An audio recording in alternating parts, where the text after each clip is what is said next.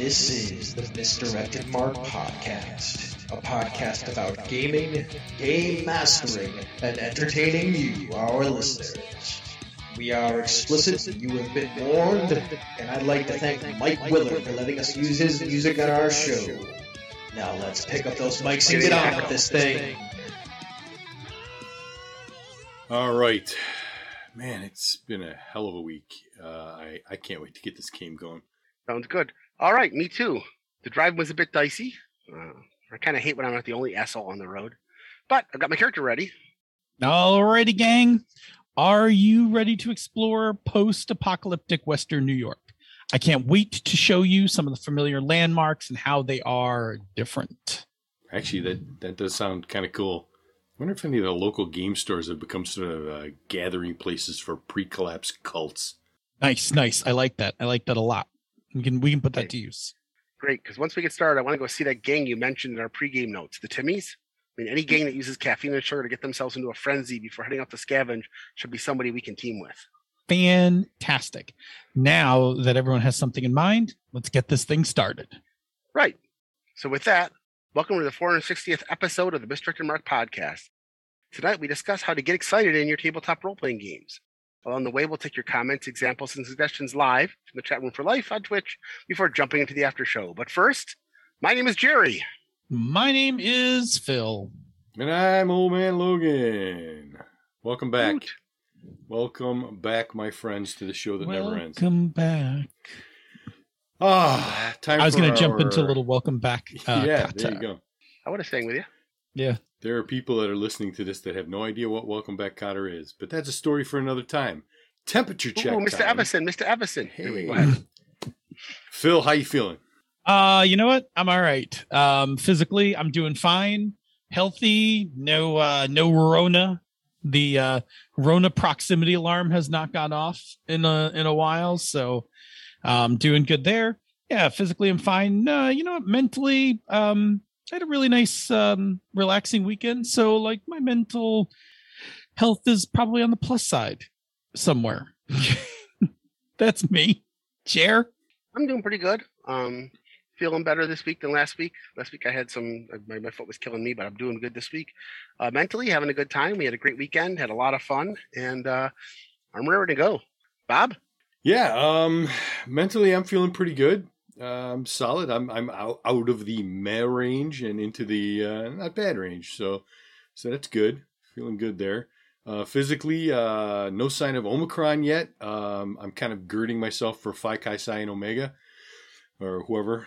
Um, I forget. I used to be able to to quote the entire Greek alphabet from from memory, but I've lost some of them. But in any event, that's neither here nor there. We're all feeling pretty good. So let's jump into a show and do the one thing. And my one thing, uh, I got to do a thing that um, I really enjoy doing. And that is, I made a character sheet uh, using Google Sheets and some formulas and some drop downs and some stuff like that uh, for our upcoming Cortex game called Ox. Um, I this it's an activity that um, it's both calming and creative and entertaining and i really enjoy doing it. Um, it's a little different using google sheets because google sheets doesn't really have all of the capabilities of excel yet. Um, but there's enough in there that i could do what i wanted to do.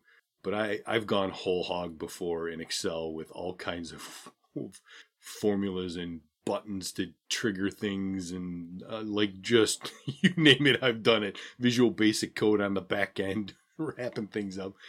So i took a bunch of data that we've uh, that we put together as we kit bashed our game together out of the cortex prime rules and uh, dumped some data into a tab that i called data and then i read some stuff into so people could hit some drop downs and they wouldn't have to type everything you know as i talk with my hands. Eh. dude it looks really good Like, Yeah. I'm, I'm, i've got it I'm open right now it's like it really out. nice very happy with how it came out so you uh you Ha- definitely have you looked have at the new the test tab with the color coded four sections and yeah so Yeah. i'm looking at right now Not yet. Not yet. yeah I, i'm just gonna really- i'm just I gonna really say like i'm gonna say you got a you got a potential career over at gauntlet uh There you making go. up keepers like this is pretty nice I would gladly make keepers for the Gauntlet community. That would that, that would keep me uh, keep me rolling in activities that I enjoy. So, all right, that's Ooh, my I one like thing. Getting spoons from that spell slots, however you wanna however you wanna spin that. Jerry, yours is a tangential uh, topic. Mine is tangential. This weekend we did um, uh, like session zero zero point five, where we sat down because Cortex is a game system that has a lot of pieces to it, and you have to decide which pieces you want to use before you go into character creation.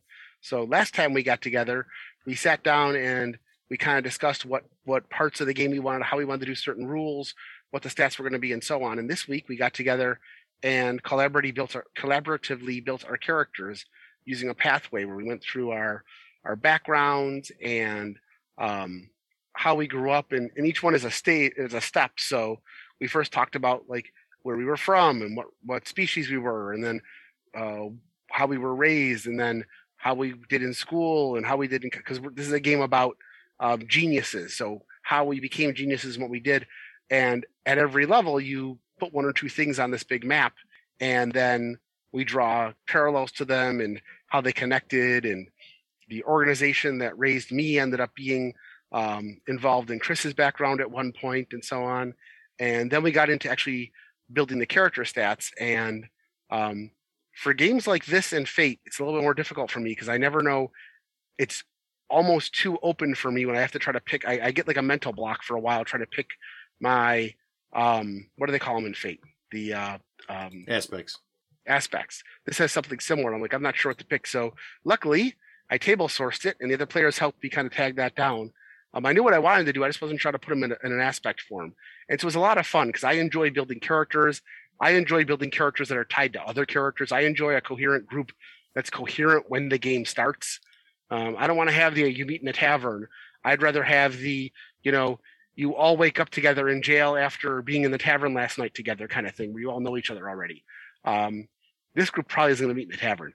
Um, it was a lot of fun. Um, Phil tossed a lot of stuff our way to give us a lot of good background and things to hook onto. Um, and because we spent the previous week collaborative, collaboratively building the world and the rules, it made it a lot more fun. So it just it was part of what I like about games are the mechanics of it. Um, and while this isn't super complicated, which is good, it was fun to see the moving parts and how they work together, and uh, it's a lot of fun. And uh, it was it was a good good night together. So, um, Phil. Yeah, I mean, I'll just I'll, I'll tack on to that for just a second, then I'll do my one thing. Um, one of the things I really like um, about Cortex is like you really have to roll your own game. Like you gotta like go through, pick the options. Um, even the pathway thing that you're talking about, uh, that table, I took the example one in the book and made one specifically for our game based on the life path that um, stages I wanted to go through, plus the mm-hmm. columns being like the types of families you could have come from. That was fun. Like that was like a nice exercise in like a little bit of um, game creation while still having most of the framework there so it was easy to draw upon. So it was a lot of fun. I'll probably talk a little bit more about it when we get into um, the community corner. But my one thing this week um, which is also a thing i know you guys are doing as well is uh, no man's sky. Um, I played a shit ton of it this weekend, including pretty much all day yesterday. I, I took a couple breaks to eat, um, to knock out the last section of notes for the show, uh, and to make a menu, I think. But that was it. I just played No Man's Sky most of yesterday. And, Samesies. Um, what's that? Samesies. yeah. I mean, I also picked up my freighter. Um, I, I also I, I triggered the freighter rescue mission. Um, I rebuilt my entire base and stripped it from wood to alloy, um, and then rebuilt the entire inside of it. Um, I did a whole bunch of stuff with base recruitment. I got two guys now working um, in my base developing stuff. Um, I don't know, and a whole bunch of other stuff. Like I just, I don't know. At one point, I got attacked by some sentinels, but I learned don't pick those things anymore. Um, saw a few planets, that kind of thing. Anyway, played a lot of No Man's Sky, and I'm really, um, what you call it, I'm really enjoying it. It's a, uh, um, the way I've been playing it, it's been super chill. I don't really like a lot of combat, so I've been just kind of avoiding combat stuff. Mm-hmm. Um, yeah. But uh, I like exploration. Um, I like uh I've been playing the main storyline um along, so I've been keeping that advancing. I'm like advancing everything everywhere kind of thing. So I I haven't uh I haven't gone into combat if I can avoid it for more than a couple seconds. I run away. I'm I, I'm still at the I'm terrified of dogfights thing, um, because the controls in space are so. You play yours on a on a console, right? Yeah. Yeah. See, I'm doing mine with mouse and keyboard, and flying in space is still very very difficult for me. Um, so So- like with, with the with the mouse and keyboard, if you move the mouse a quarter of an inch, your ship like flies like 15 degrees in another direction. So I'm still trying to get on that. So I'm looking forward to that, but right It's now I'm terrified of, of space battles. What was that, Bob? Yeah.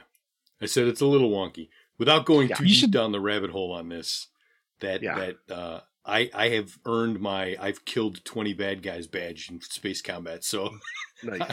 I figured it out. Yeah, I'm a big fan of the rockets. The rockets seem to do a nice job, but I was watching a Oh. video today on some of the better um some of the better ship weapons. So I'm actually starting to um swap some things out and start building some of those. I did get myself a nice ship though. I bought a ship off a guy at a space station.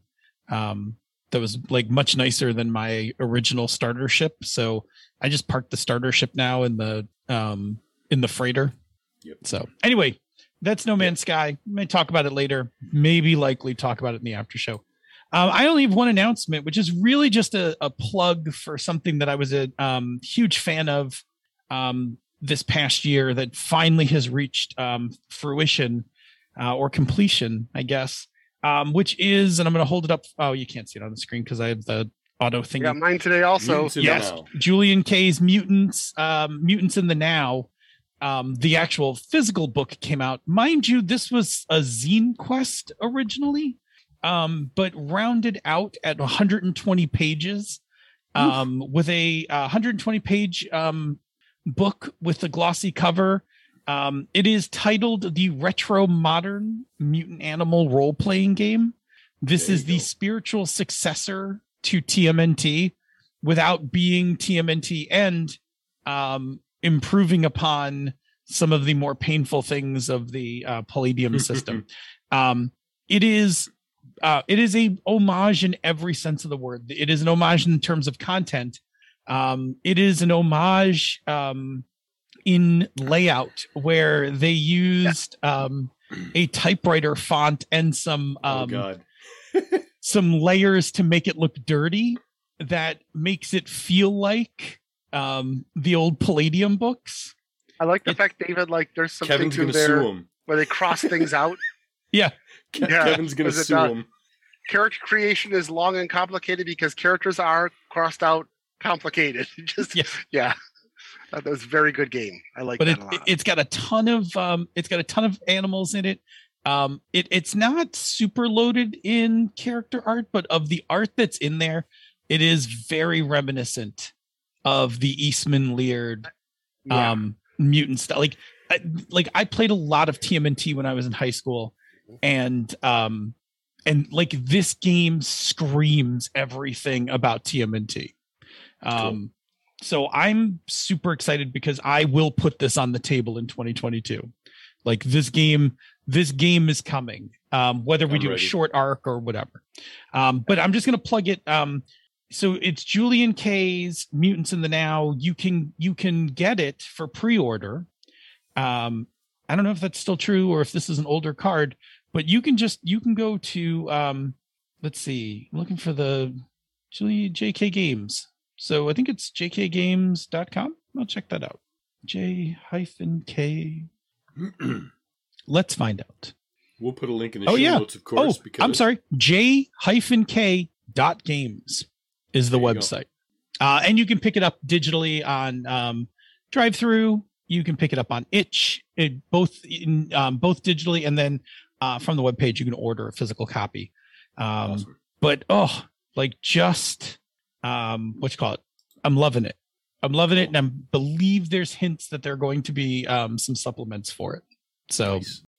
Anyway, that's our one announcement. We should move on to Oh, gird yourself, Phil, because here Yes. comes the bumper. And go. workshop. Workshop. Today we're talking about excitement here in the workshop, how to find it, how to get it, how to be excited here in the workshop. And don't, Don't oh, suck. Suck. so, boy, we're in rare form tonight. Last week we got into a good discussion about the four game rule, which is basically that we give any game, uh, we play four games before we decide if we're going to make it into a campaign or not. And we also talked about the idea of excitement and investment. But that was just a sidebar last week. We didn't get nearly the time it deserves to talk about what that means. So tonight, we're going to unpack the idea of excitement and investment, especially excitement. This topic's especially relevant to us because we're kicking off a new game and we want to find some of that excitement for our game. Indeed, we do. All right. And of course, in order to do this discussion, Phil, we got to get some definition for you from you. So let me do the thing with the thing in the button. Behold! You are in the presence of Definition Panda. Righto. Yeah, let's talk about it, right? Uh, let's start off with two terms that I think we'll be using tonight. Um, the first one is obviously our topic term, which is excitement, a feeling of great enthusiasm and e- eagerness. Uh, and the next one is investment, the act of devoting time, effort, or energy to a particular undertaking with the expectation of a worthwhile result. So let's kind of take a look at these the differences between these definitions. Uh, excitement is an emotional state, right? We are excited to do something. Investment is an action, right? It's a thing we do in hopes of something good in return, right? So we invest emotionally in our characters. We invest our interest in uh, in the particular rule set, the campaign, etc. Right? But we are excited when we play. We are excited to get back to the table. We are excited about our character. Dot dot dot. Okay. In RPGs, we can get excited about a game session, game, a campaign, our character, a story. Like we have a lot of things we could be excited about. Um, when we invest in RPG, like I said, we're putting in that time and effort and energy um, with the hope that like cool things are going to happen in the game, right? Which circularly will lead to us being excited about them. Um, but the thing that I want to kind of touch on here and and and uh, note is that uh, you can be excited about something without having to invest in it, right? You can just be excited for the sake of being excited. Go ahead, keep going. Um, conversely, it's hard to invest in something that you are not excited about. Yeah, because investment takes effort, and effort is going to be the expenditure of, of, of energy. And so, if you're not excited, you're going to have a much tougher time getting invested in the game. yeah i mean investment in anything is without excitement is hard right? Like um this is why like work like you know new year's workouts um tend to take off you know i'm gonna i'm going to the gym right? I'm excited it's a new year new phil right? Like that kind of thing. And then like by february like it's snowy and it's morning and you're like "Mm, uh, not I, I lack the excitement to get up and go um to the gym right past Phil, not current Phil, but that totally happened to me at a time when I was trying to go to the gym at six in the morning. Like what a knowing knowing me, what a fucking terrible idea that was. But anyway. All right. Back to excitement. In terms of excitement, excitement can come about a few different ways. First, there's going to be the spontaneous excitement, where the game we're playing is going to hit all the things we need, and we find ourselves excited just being in the game because everything's going there. But there's also deliberate excitement, and this is where we take time to make ourselves excited. Yeah, I, I- can attest this. I, I'm I'm sure it's true for both of you as well. But like, I'm not excited every night that we hit the mics, and I know you guys know it because you have heard me come in, you know, like like you know, like a dark cloud, um, until the show bumper starts, and then, you know, like show face goes Yes, on put your show face on. show face on. And, and the thing about it is that during the show, I tend to be um, excited and interested, but sometimes I just have to, like, I don't want to say fake it, but I have to like make myself be excited during like the opening of the show credits. Like, just have to put, like, I have to put myself there. Whether I'm spontaneous, I'm not spontaneously excited. I just have to make myself excited to get the show go. Mhm. Okay. Finally, there are a couple different ways to be excited First of all, there's external excitement. This is when we get excited because other people are excited. This is why we go to the movies together or watch a sporting event together or just do things as a group together. We have fun because excitement can be spontaneous. But Nope, internal we- excitement, Nope. Spontaneous. Well, spontaneous is the other def- uh, definition, but yes. Well, no, internal excitement is when we get excited internally from our own feelings about something. That can also be spontaneous. Both can be, both can happen. Yes. because of what you're doing. Um, internal excitement, though, is when we're getting excited from our own feelings. Um, we're there and we find something that excites us personally. Yeah. And so the thing is, you can mix and match these, right? Internal versus external with spontaneous versus deliberate, right? We can have, um, you know, uh, deliberate external excitement if somebody chooses to be excited to get everyone pumped up. Um, we can have internal spontaneous excitement where we just get excited about a thing because we're thinking about it, right? Or just, you know, uh, you know, ourselves in the game just suddenly get excited about something that's going on in the game, that kind of thing. Mhm. Um, which is to say, right, there are a number of paths in which in which we're, where we can go in order to be excited. Exactly. So it's pretty obvious why we would want to be excited about the game we're playing, but I suspect there's a little bit more to it than that. So, Jerry, what is the table energy model? All right, the table energy model. This is a name we totally made up for the show, um, but it's going to be a way we're going to talk about excitement at the game table and about the game itself. Um, first of all, we're going to assume that for these descriptions that we're talking about playing a GM-based game where somebody's a GM and that there are several players. And so, because of this, the GM is going to be the facilitator of the game, and the players are some of the contributors to the game. This doesn't mean that the players that the GM can't also contribute, but for the basis of this, we're talking a GM as a facilitator and players and contributors. The players are going to come to the game to have fun, and if they're not selfish, they're also there so everybody else can have fun as well. The GM is there to have fun, but part of their fun is seeing everybody else have fun as well. When the players are having a good time, the GM is going to feel a sense of accomplishment for helping to facilitate that, and it becomes a feedback loop. So if the session's going well and everybody's having a good time, then everybody should be getting excited, and we all get that good emotional feeling. When a session's not going well, then there's less excitement or sometimes no excitement, and sometimes people can leave with less of that good emotional energy. Exactly. Now, between sessions, typically, players don't have too much in the way of responsibilities, right? So maybe they've got to level up their character, maybe got to figure out a few details for story background or what they want to do next or something bet- you know before the next game but it's it tends not to be a lot of work. Um, the gm on the other hand has a lot um, can have a lot of work right? Depending on especially on the game you're playing campaign you're playing style of gming etc um, and most of that is going to come into session prep right? A little bit of campaign management but all you know a lot of it's going to go into session prep. Um, if the game ends with a lot of excitement like jerry was saying before.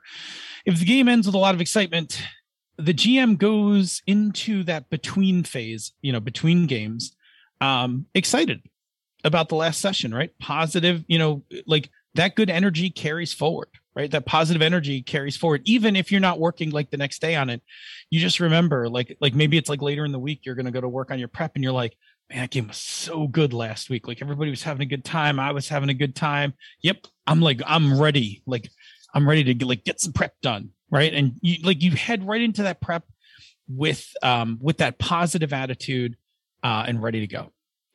If the game ends with little or no excitement um the gm still has all the work to do for the next game but not any of that excitement right? Like mm, okay. Well last week's game was you know or last week's game was a real grind. Gotta you know prep the next chunk of it. Um at best right? They work through that lack of excitement and put the game together show up fresh try again right?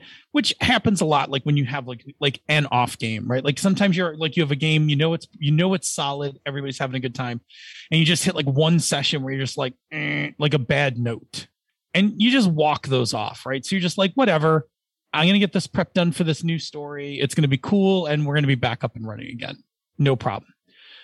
But sometimes right the next worst can the next worst um scenario for that is um the lack of excitement creates apathy. And it's hard to prep that next session. You do it but like it's not your best work. Like you didn't have a great time running the game and you're like eh, all right let me get something out for the next game especially if you've been on a bad streak or if the game isn't really taking off. You're just like ah i got to get this thing done. Right? And you try to write something and get back into it and at the very worst right apathy just takes over you lose interest um you skip a session right like oh, i didn't get anything prepped guys we're gonna have to cancel um you know and you just you know that's it. You just skip it. Or uh, in its terminal case, you're just like, uh, I'm not feeling it, guys. Like, like, can we switch games? Oh, similar thing can also happen with the players. If the game ended well and they're excited about the game, then they're going to put some energy into thinking about their character, reading up on the game, return to the game excited, ready to play. But if the game ended on a low note, then the player leaves the game and may not put too much more thought into it until the next session because they're not really excited about it. And this may become make them even more apathetic and even more disinterested, and then they're coming to the next game less excited about the whole thing. In the worst case, they just don't want to come to the game and play that game anymore. Yeah. So these two things, the thing I described about the GM and what Jerry just described, these two things are linked, right? The excitement of the players feeds the GM and the excitement of the GM into the excitement that they put into the adventure, into coming to the table, getting everything run, um, feeds feeds back to the players. So when a game is spontaneously exciting, like this is very easy, right? Energy's up across the table. GM's good, players good. It's feeding back between the GM and the players through play, and then it just like crests over into the in between time between games where the GM leaves with a lot of positive energy and is like psyched to work on the next part of it. The players leave with a lot of positive energy, excited to get back to the table, doing whatever they, you know, little things they can for their character in between. And we're good, right? Good. Problem is that when the game's not spontaneously exciting, this becomes a lot harder. Sometimes all we do is wait and hope for some spontaneous excitement to occur. And then in that case, we're just leaving a lot to chance and by not putting anything into it, maybe something doesn't happen and we end up losing that energy. But if we take time to create some excitement in ourselves and share it with the table, we can hopefully boost everybody else and counter the energy suck that can occur in a situation where there's not as much going on. Um, this is a long way of saying that we're all responsible for helping to keep each other excited about the game during and between games. Um, this is one of the things that I that I do miss about being in college, where three of my four players were roommates with each other, and we would literally go to lunch together. We'd sit up at night together talking. And it was seriously, if two or more of the gamers were in a room together, they were talking about the games I was running. And sometimes for hours on end, well between the games. And so even though I was kind of a crappy GM back then and my plots weren't all that exciting to begin with, we came into each game excited because they had ideas of what they wanted to do, new characters they wanted to play. New, they brought that excitement to the game. Um, sometimes at a point where I could just wing it for the whole session because they were they were doing it all themselves. And I think that's an important point, right? Like uh, it's not one we noted, but I think that's an important point, right? Excitement um excitement will fill in for a lot of gaps. It'll mm-hmm. fill in when the story isn't particularly tight or original or whatever, right? Like people will just be like, "Oh, I know it was like totally, you know, trope heavy, but who cares? We had such a great time." Yeah. Mm-hmm. Um, it'll it'll cover up for um, lack of mechanical mastery or rules being clunky. Like, um, yeah, the you know the um, auto fire rules aren't perfect, but like whatever. Like the rest of the game's a blast. Yeah. Like it it is it smooths out so many rough patches in so many places. And when it's not there, you know, then we like become extra cranky, right? like, like these auto fire rules are stupid. Like, like it doesn't even it doesn't even make sense to use auto fire in this game. These rules are so stupid, right? Like you just like everything becomes annoying, right? Yep. So it, it's another thing about excitement that's really important is like it does gloss over. I don't want to say gloss over in a bad way, but it just smooths out the wrinkles. Excitement is the spackle that covers the cracks. The other nice thing about this about getting excited between the games is that stuff like that with the auto fire stuff will actually end up being um, helpful to the game because if everybody starts complaining about the auto fire stuff between games, they'll start talking about it and talk about what they don't like, and how, so that when it comes time to discuss it, it's not just auto fire rules suck. It's you know auto fire rules don't seem to work because it seems like because of you know the math everybody seems to miss or whatever, and it's easier to come back to the table with a rule change that keeps everybody excited as opposed to, ugh, auto fire rules suck, but there's nothing we can do about it. Yeah. And I think that that's also part of the fun is you can talk about all sorts of things between games and keep the excitement going. All right. So mm-hmm. So clearly, the past few years have been pretty rough. There are more than enough reasons to not feel excited right now. Phil, let's take a few minutes to talk about some of the things that might be sapping that excitement. Yeah, I don't want to be a downer, so I'm going to try to do this with a little bit, like we're trying to be a complete downer about this, but Yeah. Um, there's lots of reasons not to feel excited about things, and like you said, these years have been rough. Um, you know, we're what in the junior year of our pandemic, um, and uh, you know, I don't know about you, but I think the season three writing has gotten real lazy um this season. Like anyway um here's a short list of things that could be sapping um your energy um and as i noted here standard list disclaimer this is neither Yep. complete nor in any order um just some things that we put down here Yep, and we'll keep this short and sweet. First, of course, is the pandemic. Uh, for the past two and a half, two plus years, um, things have changed, and we've had to, a lot of us have had to halt gaming in person for a while. Um, most of us aren't going to conventions, and we're doing this all just to make sure we're safe. So it's been stressful on all of us, and just getting together to game that way can sometimes be stressful. Yeah. Um look hand in hand with the pandemic um either you had them before unearthed them during or have picked up you know possibly um picked it up because of the uh, pandemic is all Mhm. sorts of mental health issues from the minor to very serious right anxiety depression um other issues like all of those can impact your um your excitement about you know about gaming course, could be problems we have from issues from work or at school. Um, some people were out of work for a while or still are out of work. Um, some people are having trouble with school and how it how it impacts them and how it's being handled. Um, some people are shuttling back and forth between time at work. But either way, um, too much time at work or at school and dealing with it uh, in some of your off times can be stressful enough. It can kind of sap some of your excitement as well. Hmm. Mhm. um you might you might have issues within the group or with the game right? Um you might have unresolved issues in your group. You might have a you know problem player. You might have somebody who's stirring up trouble or you know is got a play style that's conflicting with everyone else. Um could be that gaming uh, schedules have been disrupted. I mean you know uh, one of the things that we've been contending with since we went back to face to face has been like you know we'll set up for a game and then someone will have a scare right? Somebody had a covid scare. And so now like you know do we do we jam this game into online? Do we um do we cancel and you know go two weeks before the next one? Like like we're i, I don't want to say we're suffering more disruptions but like it happens. Mhm. um and you know there's just nothing we can do. I mean there's nothing you can do about gaming schedule disruptions anyway but covid has added like a whole new layer because now if somebody's like oh i think i might have a cold coming on like in the past where we might have been like yeah it's fine. Like we you know like if you're feeling okay on sunday let's game. Like now it's like uh did you get a test? Uh like let's let's let's just switch to online.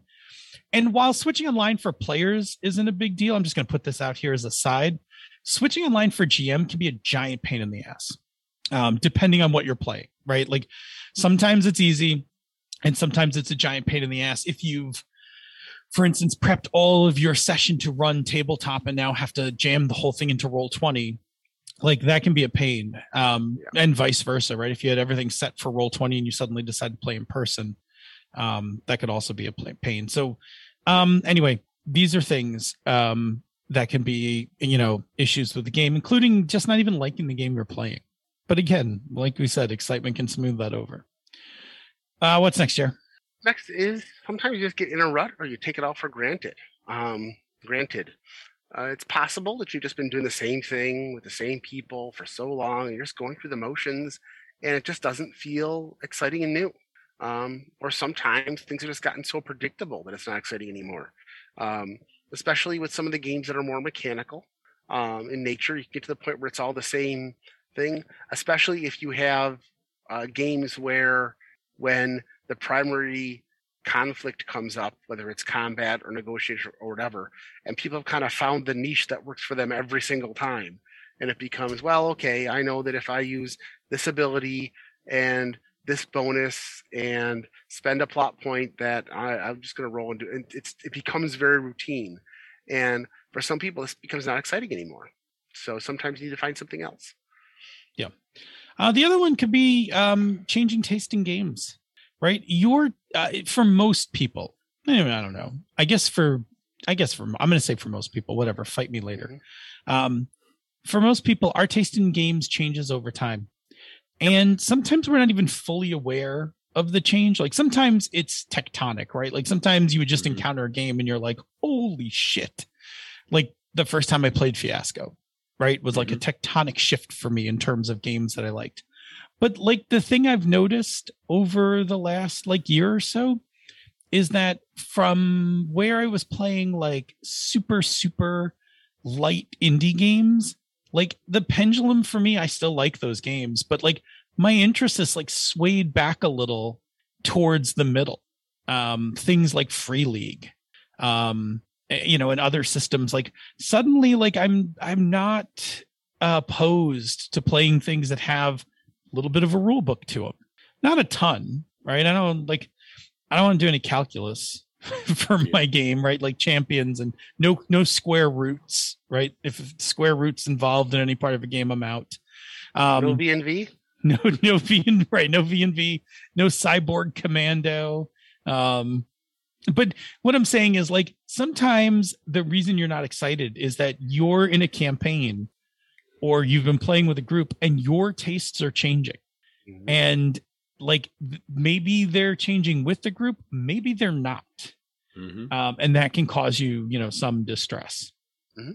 okay um, and then of course as with any of these lists um, it could just be a combination of these things right you're changing taste in games in the middle of a pandemic that, yep. that's not easy um, etc so if you notice at times you're having a lack of excitement the thing you really need to do is um, take time to reflect on what like why isn't this exciting anymore um, and challenge yourself to answer that question, mm-hmm. right? Answer that question honestly. What is it? What am I not excited about anymore? Um, where's it coming from? And, you know, we made a short list of things to pull from, but um, it may be from other places in your life. But it's going to be important. We're going to talk about it a bit. It's going to be important to kind of put your finger on why haven't you been excited? So we've talked about why having excitement is important and reasons why it might be lacking. Jerry, what kind of things can we do to help create some excitement? Well, there's no cure all for this. So a lot of it's going to have to do with addressing what your root cause is. And this is why it's important that you have some introspection. But this is where you're going to start. And we have some general things that you could do, or at least take into consideration. Yeah. Um, first one is time off, right? Um, maybe just want to take some time off from playing. Um, that will be helpful if some of your discomfort is temporal related, like something that is going to pass like maybe you're having a particularly you know heavy semester in school um, and just some time off to let the semester you know focus on the semester and then come back after semester might be the thing you need um, or you could just kind of go on a gaming fast don't play for a bit and see if you're excited about getting back to the game that's uh, basically novelty um, you might want to just try something new or something different to shake things up play a game you haven't played before, play a game a different way you've played you haven't played before. Basically, just do something different to shake things up. Instead of not playing at all, just do something different. Conversely, the thing you might need is familiarity, right? Play something familiar. Play a known quantity. Um, a game uh, by known quantity, a game that you know you enjoy, uh, a game that you're excited about. I don't know. I think this is true for some of you guys. It was certainly true for me um, during the early pandemic uh, I didn't want to watch anything new on TV. I was like, I'm not really interested in whether I'm going to like something or not right now. I just want things that I like, um, which is how I got back into watching Star Trek because I was very much like, I just want something familiar. I want known quantities at this point. If I'm gonna if I'm gonna spend an hour of my life doing something, it had better it had better increase my happiness, kind of thing. All right, Jerry, what's related to that? Uh, kind of the similar thing. It's nostalgia. Play something from your gaming past. you got a game from when you were new to the gaming hobby or so excited about the hobby, a game that you were excited about in the past, something just fun. Um, even if it's not a great game, just something you want to try again. Play mm-hmm. that uh, TMNT game again, or dig out FASERIP Marvel and, and, give it a shot.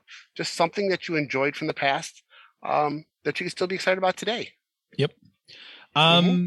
Kind of pivoting pivoting from that, mm-hmm. uh, you might be needing stability, right? Making a commitment to play something for a while, or keep playing something that you're enjoying. Like stability might be the thing uh, that you need, and now might not be the time to shake things up. The next part of this would be to either increase or decrease the frequency of, of uh, gaming. Perhaps you're gaming too much and you're getting burnt out by constantly having to game. Um, this could especially happen with some GMs that get burnt out with constantly having to run something. So maybe consider mm-hmm. reducing some of your activities. Um, if you're the GM, maybe swap out so that you're running less often and let somebody else run something. Um, or perhaps you're not interacting with the game enough.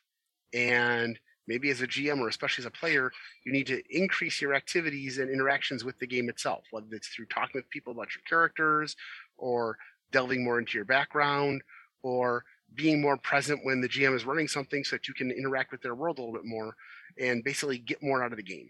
Yeah.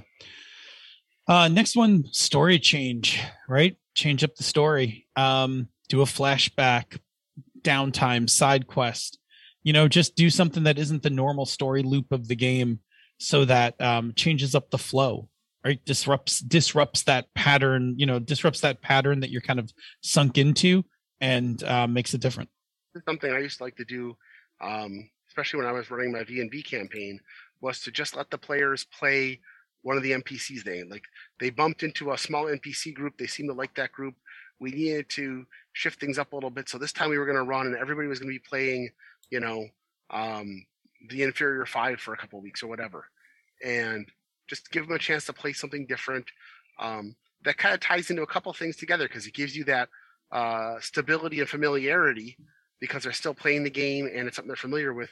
But we're shaking it up a little bit because they're playing some characters that they had a meaningful interaction with that aren't their characters, and they get to have a chance to kind of flesh things out and try something different.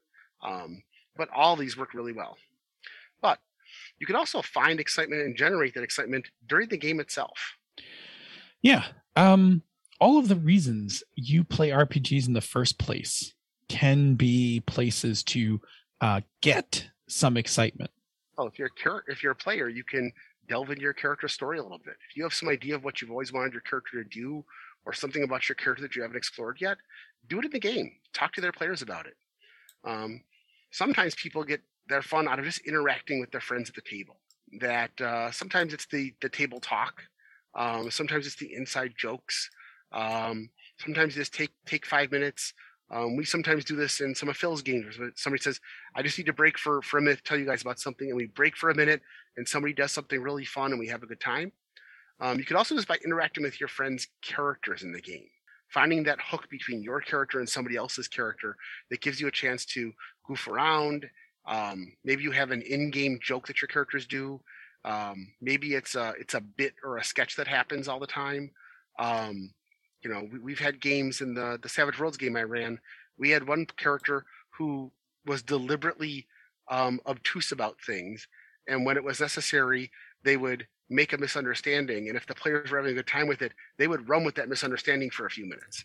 If they weren't, they just let it go. But sometimes they were having a good time just reacting to each other and explaining things and so on. And as a GM, it was fun to just watch that happen because it kept the excitement going and there was a running joke. You can also spend time exploring the world the GM and often the players have created.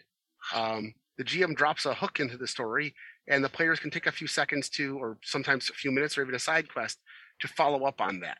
You know, the GM has decided to tell you about um, how really cool this group is that created, um, you know, water for babies and hydro hackers, and your players decide to spend uh, half an adventure just talking with those people, getting involved with it, uh, using their own role playing skills in that manner. Um, for me, sometimes just engaging the fun mechanics can be part of the excitement, um, especially games that have some player agency in the mechanics, where you do something and then get to make a decision based on your dice roll as opposed to just uh, binary positive negative. Things like Genesys and the like. Um, it can be fun to just get excited about, you know, waiting for the next time that you roll a uh, a boon or an advantage or a perk so you can add something you've always wanted to try.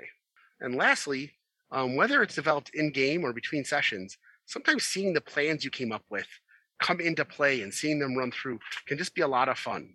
You know, you come up with this heist idea and how you're all going to work together to pull this off. And it finally comes to fruition in the game.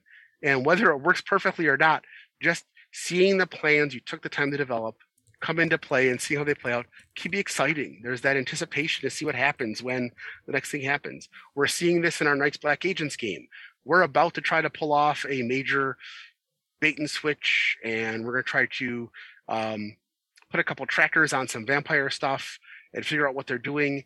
And there's a lot of moving parts, and we've been talking out of game about what to do with this. And I'm excited to see what happens it's not going to go off the way we expected. That's part of the fun, that excitement about what's going to happen, what's going to work, and what's not going to work, and how we're going to do it.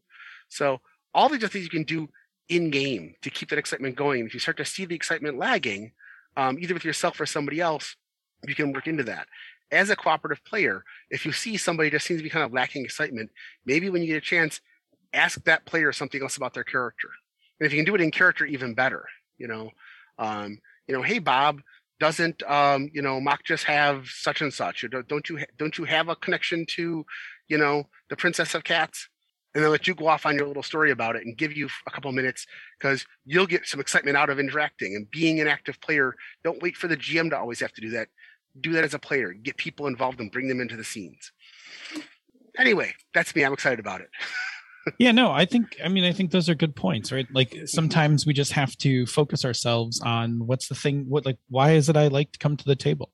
Right? It, it, I would again say on introspection if you can't answer that question, um you need to dig deeper, right? Like I, I don't mean like try harder, but I mean like if you can't answer the question about what what makes you excited about coming to the table, that's that's a problem, right?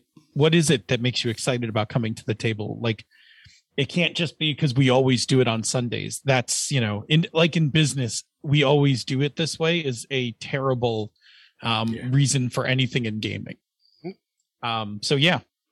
Um, the next part, I had set up a slight disclaimer on because when I wrote it, I was like, oh, of course. And I snapped my fingers and I was like, yes, that's not very respectful.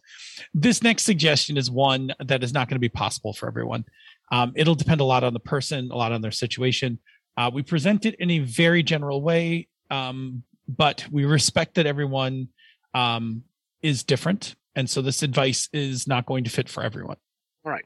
For some people, it's going to be possible to psych yourself up before you come to the game. You know, get excited, get yourself all freak, all, all, all kind of fizzed up. But when we do, and if everybody else can make the game exciting, then we feed off that energy between the games. So, how can we make ourselves excited, Phil? Yeah, so you can find an aspect of the game that you really enjoy, focus on that. Um, either you know between games, before the game, or you know heading into the game. Um, you can find some inspiring music. Like I, I know, like when I ran my um, Iron Heroes game, I had like a number of songs that were like in short rotation that I would just play. Like especially the Sunday, like we would play on Sunday, so I would play them like Sunday during the day, like heading into the game because it just got me like you know, like totally psyched up about, you know, about, you know, the, the about the game. Um, the other thing is you could take some time to be mindful before the game. Focus on some positive energy. Like instead of like rushing out the door in like a complete rush, you know, like in a complete whirlwind heading to the game, like take a few minutes, sit down, clear your head, just think about the game, think about hanging out with people, think about like, you know, the positive things that that brings, right? The fun that we're going to have, the story that we're going to tell, those things and do that and see if that doesn't just add a little excitement. I think it's it can be a lot of fun for, for me. A lot of gaming is seeing and hanging out with my friends, and the fact that while we all like the same kinds of games, we game very differently in character, and I get excited getting in there to see, um, like I like Bob and I like Glenn, but you guys are very different in your approach to gaming and how you play your characters, yep. and they're both a lot of fun to watch. Um, uh, our friend Sean t- tends to play characters that have a little bit more introspection, and um, I don't know Jim very well, but I enjoy gaming with him. It's just fun to see what Jim's going to do this week because while Jim's been gaming with you guys for a long time, I'm new to the group. So I get psyched up coming in, but I think about that before I come in. What are we going to do this week? How is everybody going to interact? What am I going to see, uh, you know, Glenn do? What am I going to see uh, Jim do? And I think about that. And it gets me psyched up so that when I come through the door, I'm in a good mood right off the bat. Part of it's just fun to see everybody. Um, even if I've had a crappy drive in, the minute I walk through that door, I'm still in that that different mood.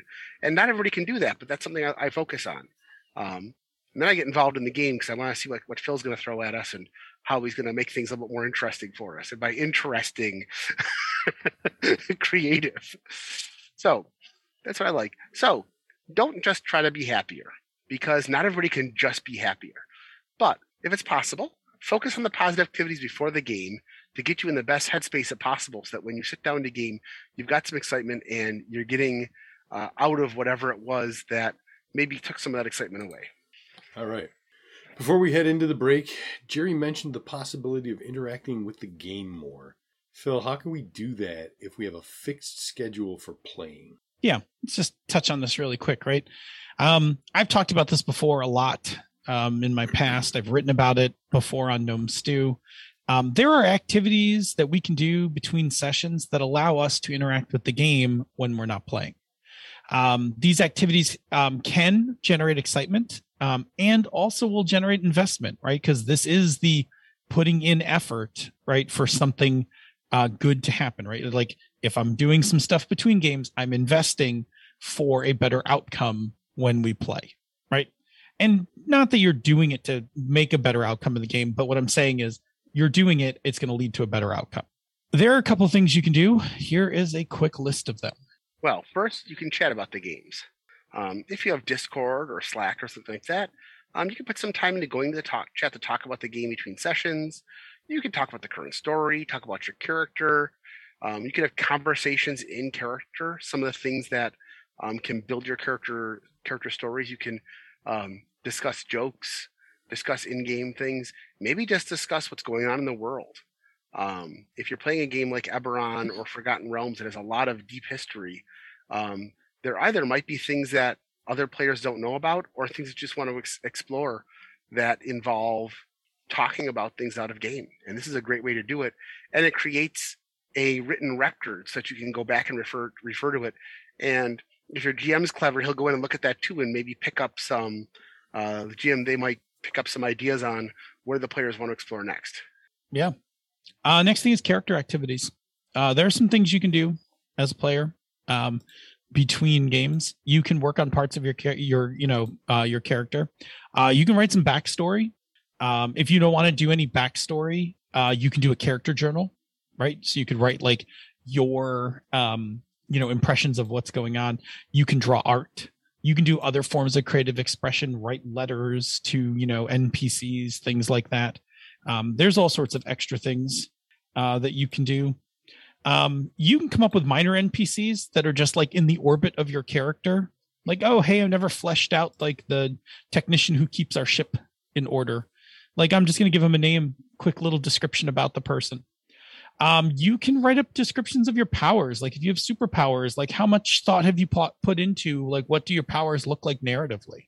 Um, if you're a martial artist in a game, like have you looked at some like you know fight um have you looked at fighting techniques or even action movies and just thought like oh i totally want my character like to to do that takedown like that you know that one hand grab by the throat and you know take him down to the ground kind of thing. Like i totally want to do that in an upcoming game right? You can just you can do that. Like you can just think about like your character's abilities. Um you can plan out your advancement levels right? Like maybe you're you know halfway to like you know i don't know umpteenth level. You might want to like you know pick some you know potential feats do a little research. Like oh hey i checked online. Like turns out that um you know i was going to go this way but if i take this path instead like probably going to you know benefit me more for what i want to get out of the game. Like those are all activities you can do uh, in between sessions that are going to just you know keep you uh, keep your mind in the game. Next thing you can do is you can do actual gaming activities. For example you can read the rules and supplements that pertain to your character. You know learn everything about the spells or powers that you have. Maybe write them down or print out information or do more details on them. Um, you can find some communities focused on the game and you can talk about it there. And you can make extra character sheets, do handouts. Um, uh, when I was running Eberron, one of the things that happened is everybody had an apartment in between games. People were drawing out the layouts of the little apartments on three by five cards. We had a map of where everything was, and as they got new things, you know, they needed a perch for the pseudo dragon, or they needed a place to put the painting that they stole. They'd put that in their little in their little building, um, and all that just become things that that add to the game, but gave them something to do outside of the game, um, and they're all fun.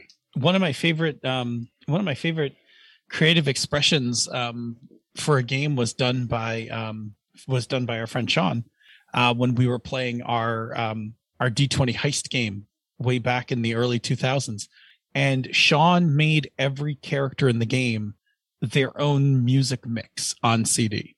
Like he had a he had a mix for every one of the characters that was a mix of music as well as like quotes from movies and stuff all in a single CD. Um, and they were awesome. Like mm-hmm. I loved the mix for my GM PC, Vic. Like I listened to it all the time, like during and and every time I listened to it, it was just another moment that I'm in the game. And uh, we would even put them on like before we started playing. We would just like we had them in the gonna date myself here. Had them in the CD changer on random, right? So circulating among all the, you know, among all the discs. So like, but that was the, the it was fantastic. It also, as not part of this um part of this talk, but also a thing to consider is it is also an artifact um, that disc, um, while still viable, um, I could listen to it now as an artifact, a reminder of the game that we played. We did that when I ran my Mekton campaign. That we had, we didn't do it. Sean took it very cool that, that he had a mix for everybody. We had just one for the game, but we had um, everybody had their own theme song. Um, we had a whole bunch of songs people picked for uh, the romantic situations that were all kind of kind of rocky.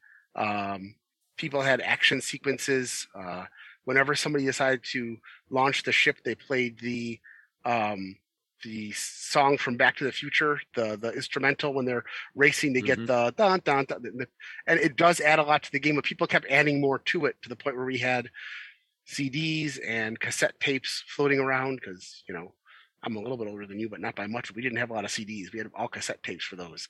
But uh, yeah, that's a big thing that can help. And uh, and it keeps the players involved because they're all picking things that they like to add to the game instead of just waiting for the GM to make their own little mixtape. It's a good idea. So, okay, yep. cool. Um, yeah, look, this is um, this is by no means an exhaustive list, but the thing about these things, and I, will just equate this really quick. This is one of the reasons why Magic is so popular, right? One of the reasons why Magic is so popular is that um, when you actually play the game, you need two people to play the game, right? So you have to go find somebody who's also willing to play and sit down and play a game with them. Kind of like a role playing game. In order to play a role playing game, you got to go find like four people, sit down with them at a certain time and play. But when you're not playing someone in Magic, you have all the stuff you can do with messing with your decks and buying cards and stuff like that.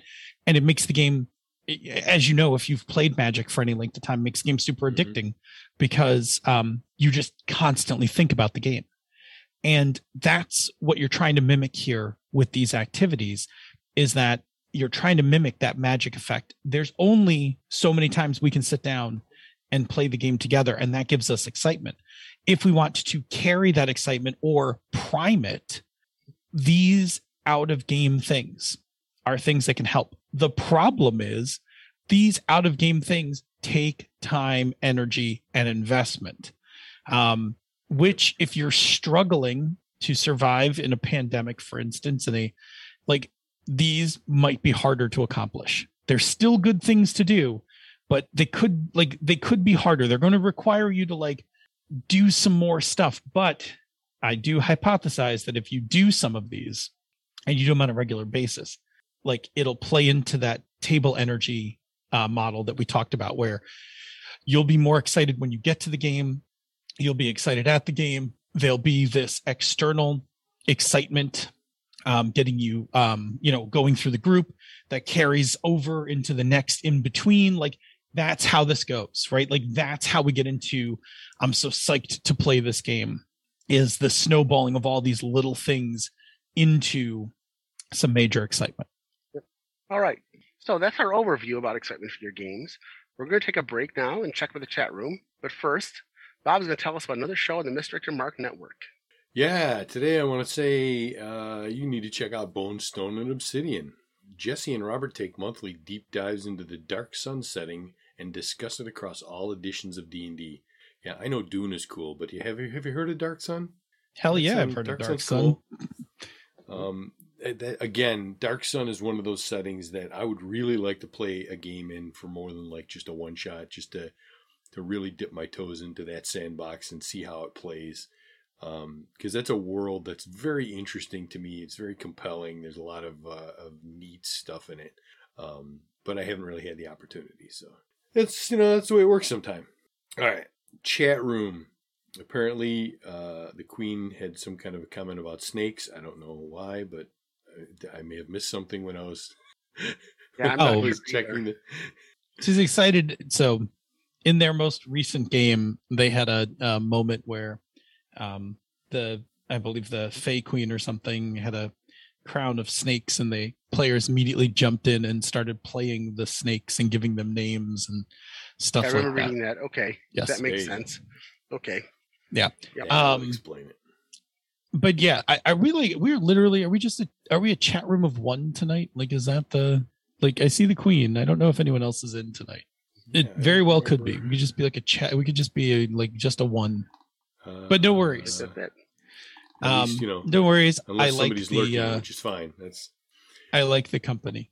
Um, just Yeah. a side note real quick phil you um i feel like your mic is in a different position than it normally is because you're getting like super hot right into the mic and then you turn your head just a little bit and you're out of that and you and you kind of soften up a little I hate Um, moving it so I during the just show. wanted to bring that up Let's see if we can't try that. See if that Alright. handles my head turning a little bit better. Um, so yeah, we've got Cool. uh, Lemming one twenty seven is in the house, just uh, just quiet, paying attention, and raptured Oh, by our uh, our uh, our amazing podcast abilities because you know we're just that good, right? That's clearly the answer. Yes. All right, well then When- let's jump back in. Well, hang on. So Oh. when Jerry was talking before, Yeah. about having like specific songs for different like moments in the game, um, it got me thinking. One, because I'm writing an article tomorrow about um for Gnome Stew about making tropes, like making your own tropes in games. So like always playing the song when the ship takes off or something um, is really good. Having a theme song, right, to open up your uh, you open up your game with, right, like that's tropey, like you know, totally fun. Um, and then tangentially, it got me thinking about, um, for no particular reason, but I was thinking about the Hill Street Blues theme song. Like, do you remember that song? Dun, dun, dun, dun, There you go. Do you know that thing made the Billboard Top 100 that like, does not surprise me. in in It used to play- 1981 Used to play on used to play on Buffalo Radio here. in 1981 it made it to like number 10 like i'm just um anyway it's um uh it, it was uh written by this guy um mike post. Um and it was post's Yeah, second Mike top Post. 10 hit. Um his first one came in 1976 with the rockford files theme song. Yep. which was also a killer theme song. Dun, Yes, dun, I'm gonna one-up you, Phil. While we go deeper down into this tangent, yes. the theme from SWAT oh sure actually reached Oh my number one on the Billboard Hot 100 singles February 28th, 1976. That is a slapping tune. I love the theme from SWAT. Come on, one, two, three.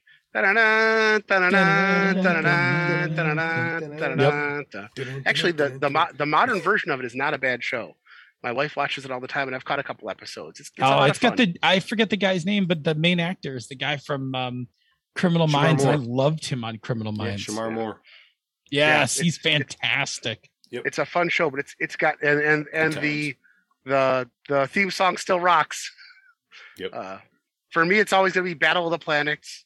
The the the theme song for Battle of the Planets is always one of my favorites. Uh, which you have to look that one up. I'm not gonna try to sing that one because you need too much orchestra. No, dun, dun, dun, yeah, no. I will. I will say this: if you are, um, if you have been in Buffalo for a while, and I don't know how many listeners of ours um, are actually from Buffalo, but back in the um, late '90s, um, the um, DJs uh, for the Edge, Shred and Regan, did a whole project where they did um, they they took submissions from people remaking classic theme song TV theme songs and made a compilation album out of it. And and there are some if I remember there's like some obscure people and then like I think even the Goo Goo Dolls threw something in. Well, of course, the that's Goo cool. Goo Dolls would jump in because they're local. They're local boys. All right. Yeah, there was a s- there was a CD that came out that was um like it was a whole thing. Like Yep. and and the the songs on it were actually like um they were really good. Like there were some really good um remakes. Oh, Lance Diamond was on there. Lance Diamond. Of course. There you go. Mort, Right. Mort Saul did a collection a couple years ago where they took some um, alternative rockers and did versions of Saturday morning songs. Um, like uh, was it Liz Phair did the Banana Oh, Saturday morning breakfast and- cereal. Yeah, I have that album. Uh, yeah, that's but that was um, also. Oh yeah, that was a good one. Have you heard the Joan Jett version? "Love Is All Around" from the Mary Tyler Moore Show. That No. song's amazing. You know, "Love Is All Around." No, it just it's look it up. I- I, am not going to try I to. just remember the uh, the reggae-ish version of uh, uh, Hong Kong Phooey. That was just yes, glorious. yeah, that was that was Sublime, wasn't it? Yeah. I Sublime. don't Yeah, remember, Sublime yeah. did that version. Yeah, All right. Yeah. Enough about music. We should jump back into the second half of the show, or the the second segment, because it's not really half. Mhm. In any event, we're going to do the roundtable, starting with this question, Phil. Sure. Right now, uh where are you in terms of excitement for the games that you are running or playing? Well, I'm not running anything right now, but playing. Um, start with Night's Black Agents. Um, I'm excited about this game, and I'm enjoying the flow. Um, it's doing a lot of things that I've wanted other uh, campaigns with conspiracies to do, and I'm getting a buzz out of the story, the adventure. I like the way that the, the um, mechanics work. Um, I enjoy the way our group of spies um, get rather interaction uh, get to interact with each other. And on the few times that we've had to deal with actual like physical combat, um, it's either been terrifying, which a vampire adventure should be, or it's been very Jason Bourne, where there's Mhm. like quick, brutal action and then it's over. Um, combat is not one of those things in this game that takes three hours to play out. Generally, it's over with in less than five minutes, um, for better or for worse. Um, and we've had interesting uh, heists and we've encountered some interesting characters, all the things I like out of a game. And um, we've been building up on it and it's been exciting. Um, and the other game that we're starting to play is Ox. And I'm excited about this one. This is going to be our Cortex game. Um, I actually enjoy Cortex. I've played it a couple times in the past and I thought it was a good game system. Um, never ran it, um, but enjoyed playing it. And I'll admit the character generation for this was a bit fuzzy because we're making up as we went along, but I'm excited about it. And it was fun to interact with the other PCs and it's fun to interact with the players. Um, I enjoy the game mechanics. I can't wait to see how they work. Um, and because of that, I like interacting with good game mechanics. I've said before that one thing that bothers me are games that um, you get to the point where you do everything possible to avoid picking up the dice because the mechanics suck. This is a game where I'm looking forward to role playing and doing things and getting involved with with rescuing people and being the smartest people in the room. But also, I'm looking forward to you know coming up with challenge, coming up with ways to defeat challenges, and then picking up those dice and rolling them. It's it's just satisfying to do that as well. So, um, yeah, my excitement is high on both of these. So, oh, you know, I should I forgot the third one. Um, playing Vaesen. We haven't played it for a couple of weeks, but playing Vaesen with GM Glenn Seiler, um, which is the Free League Scandinavian uh, Victorian horror role playing game. And it's another game where you're not supposed to fight the monsters. You're supposed to figure out what's going on. Um, you know, you might come across a haunting and there might be a witch who is, you know, killing people and you find out that the reason that that she's doing that is because, you know, she was betrayed and burnt at the stake and now you've got to, you know, dig up her ashes and also turn in the people that that betrayed her. You're not going to fight the witch. You're going to find a way to put her soul to rest. That's another exciting game because every time we go into it, um, it's a mystery to be solved, and and of course we got Glenn GMing it. So there's always interesting story mechanics and also some interesting NPCs to deal with. Um, so all three of them are fun. Bob, Oh, excuse me. Big yawns. Um, so, and for NBA, uh, I'm fairly excited about this. Um, my my character has now finally embraced their new drive to slay vampires because that's that's you know like a big thing for him. Um, but we've been driving so hard at investigating that we haven't taken a break. Like the characters have been going nonstop for like I don't know, like 3 Mhm. weeks or something, or two two weeks, like with no time off, like a day or two. And we haven't had like a really serious vampire encounter yet. And it's kind of like the calm before the storm. So right now my excitement is kind of tempered just a little bit by that anticipation, which I know feels like it's counterintuitive. It should be I should be more excited because of the anticipation, but it's kind of like just backed me off just a little bit. Um, but we're that that game is about to just explode into action. Like it's it's so close. So that'll that'll be fine. Um, Ox, I'm pretty excited about. Um, the the character creation session um, was everything that I love about character creation sessions. Sitting in and and putting bits into the world and making connections between different things and characters and and going around the table and doing all of that stuff. and then, of course, as I noted at the top in the one thing, I, I put together the character thing for us, um, which I really really enjoyed doing. Um, there's a tiny bit of trepidation from me that that I share with Phil. Um, he's going to go into it in more detail when he talks about Ox.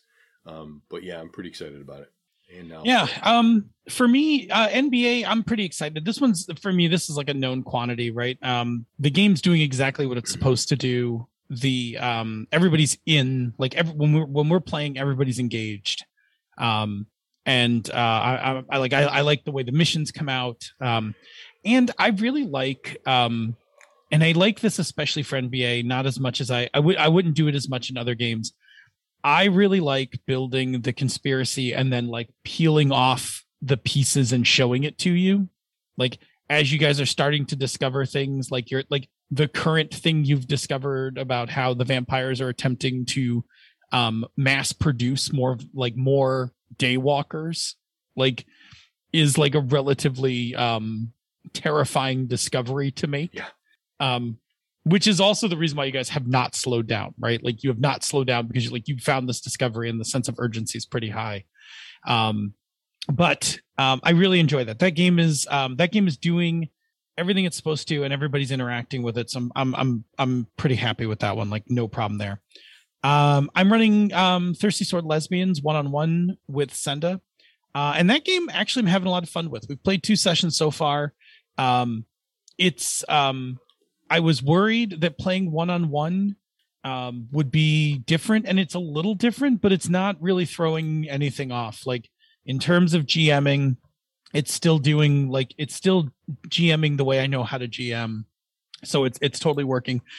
Um, there's some stuff about matching up TSL um, with the setting that we're using because we made our own setting, you know, based on uh, Long Live the Queen that we were developing. And so there are some places where TSL um, doesn't have a move where I'd be like, "Ooh, I wish there was a move for this," right? And we keep using like basically the defy. I think it's defy disaster, but you know, it's the defy danger move. And so I have a I have some um I don't want to say trepidation. I am watching for a few more sessions to see how the TSL rules line up. But I did say to Senda that I'm committed enough and enjoying this game that um, if TSL is not the rule system, I would have no problem flipping it into Cortex Prime. Um, it wouldn't take much to actually just grab a couple components, um, pick a few mods, and flip the rule system over. I would be okay with that. We'll see. I'm I'm not by any means writing off TSL, but I I do know from when I was playtesting. Um, I keep saying I, but Senda was in every like pretty much every damn playtest. when we were playtesting, um, when we were playtesting Hydro Hackers, like there were a couple times where we had to make moves because we kept finding or make or change moves because we kept finding gaps in what people wanted to do versus what was on the sheet.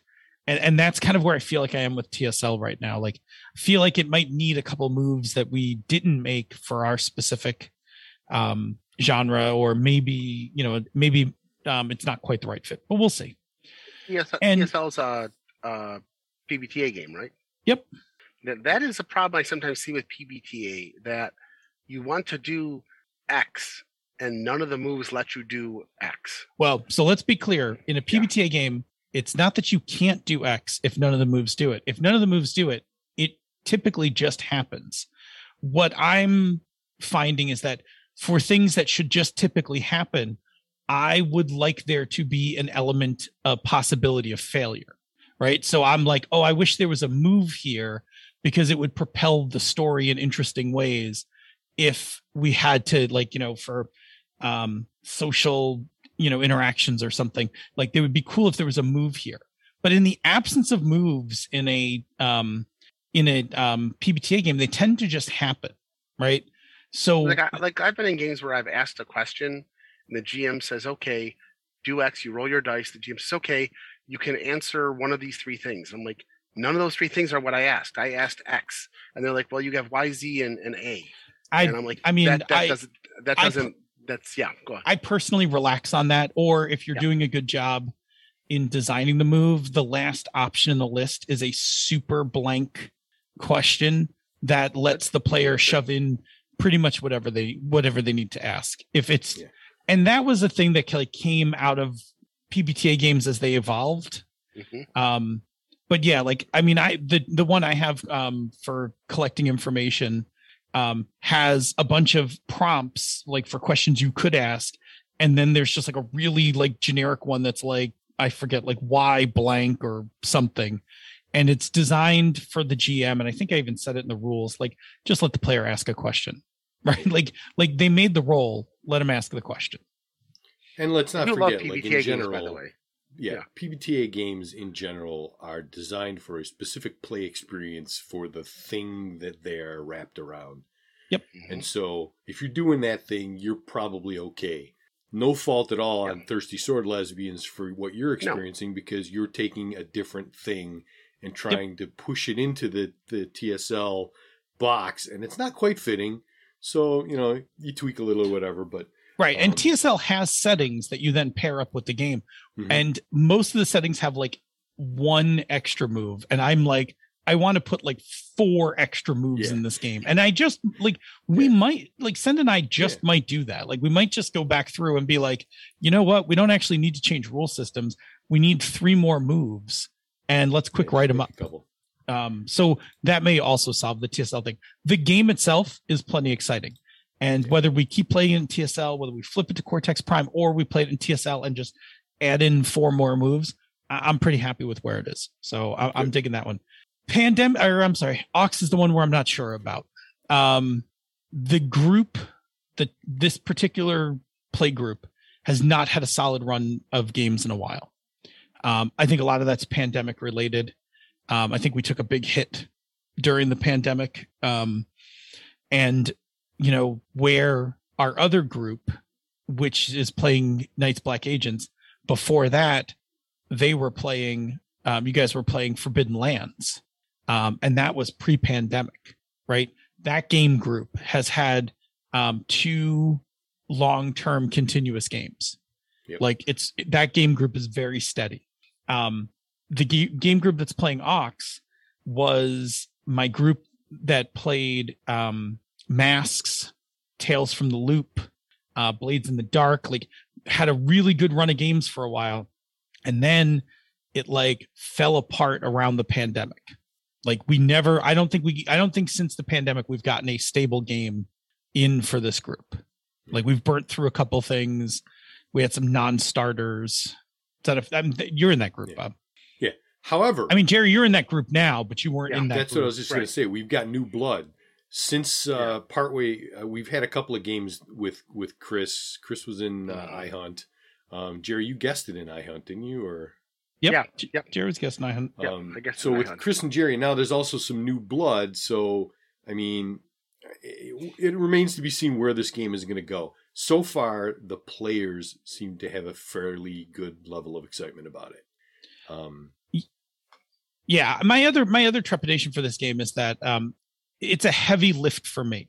Um it's a rule set that not many of us are familiar with. I think jerry's the only one and chris has some passing familiar familiarity most of us don't have an extensive knowledge in the rules. And even if you did it doesn't completely matter because we had to make a rule package for this game. Yeah. the setting is homebrewed um which puts you know some extra work on me to uh fill in like the worlds as we go. Um and honestly um it's a game without fighting. Um, it's a game about solving um, disasters and things like that with you know with science with a capital S and then you know exclamation point.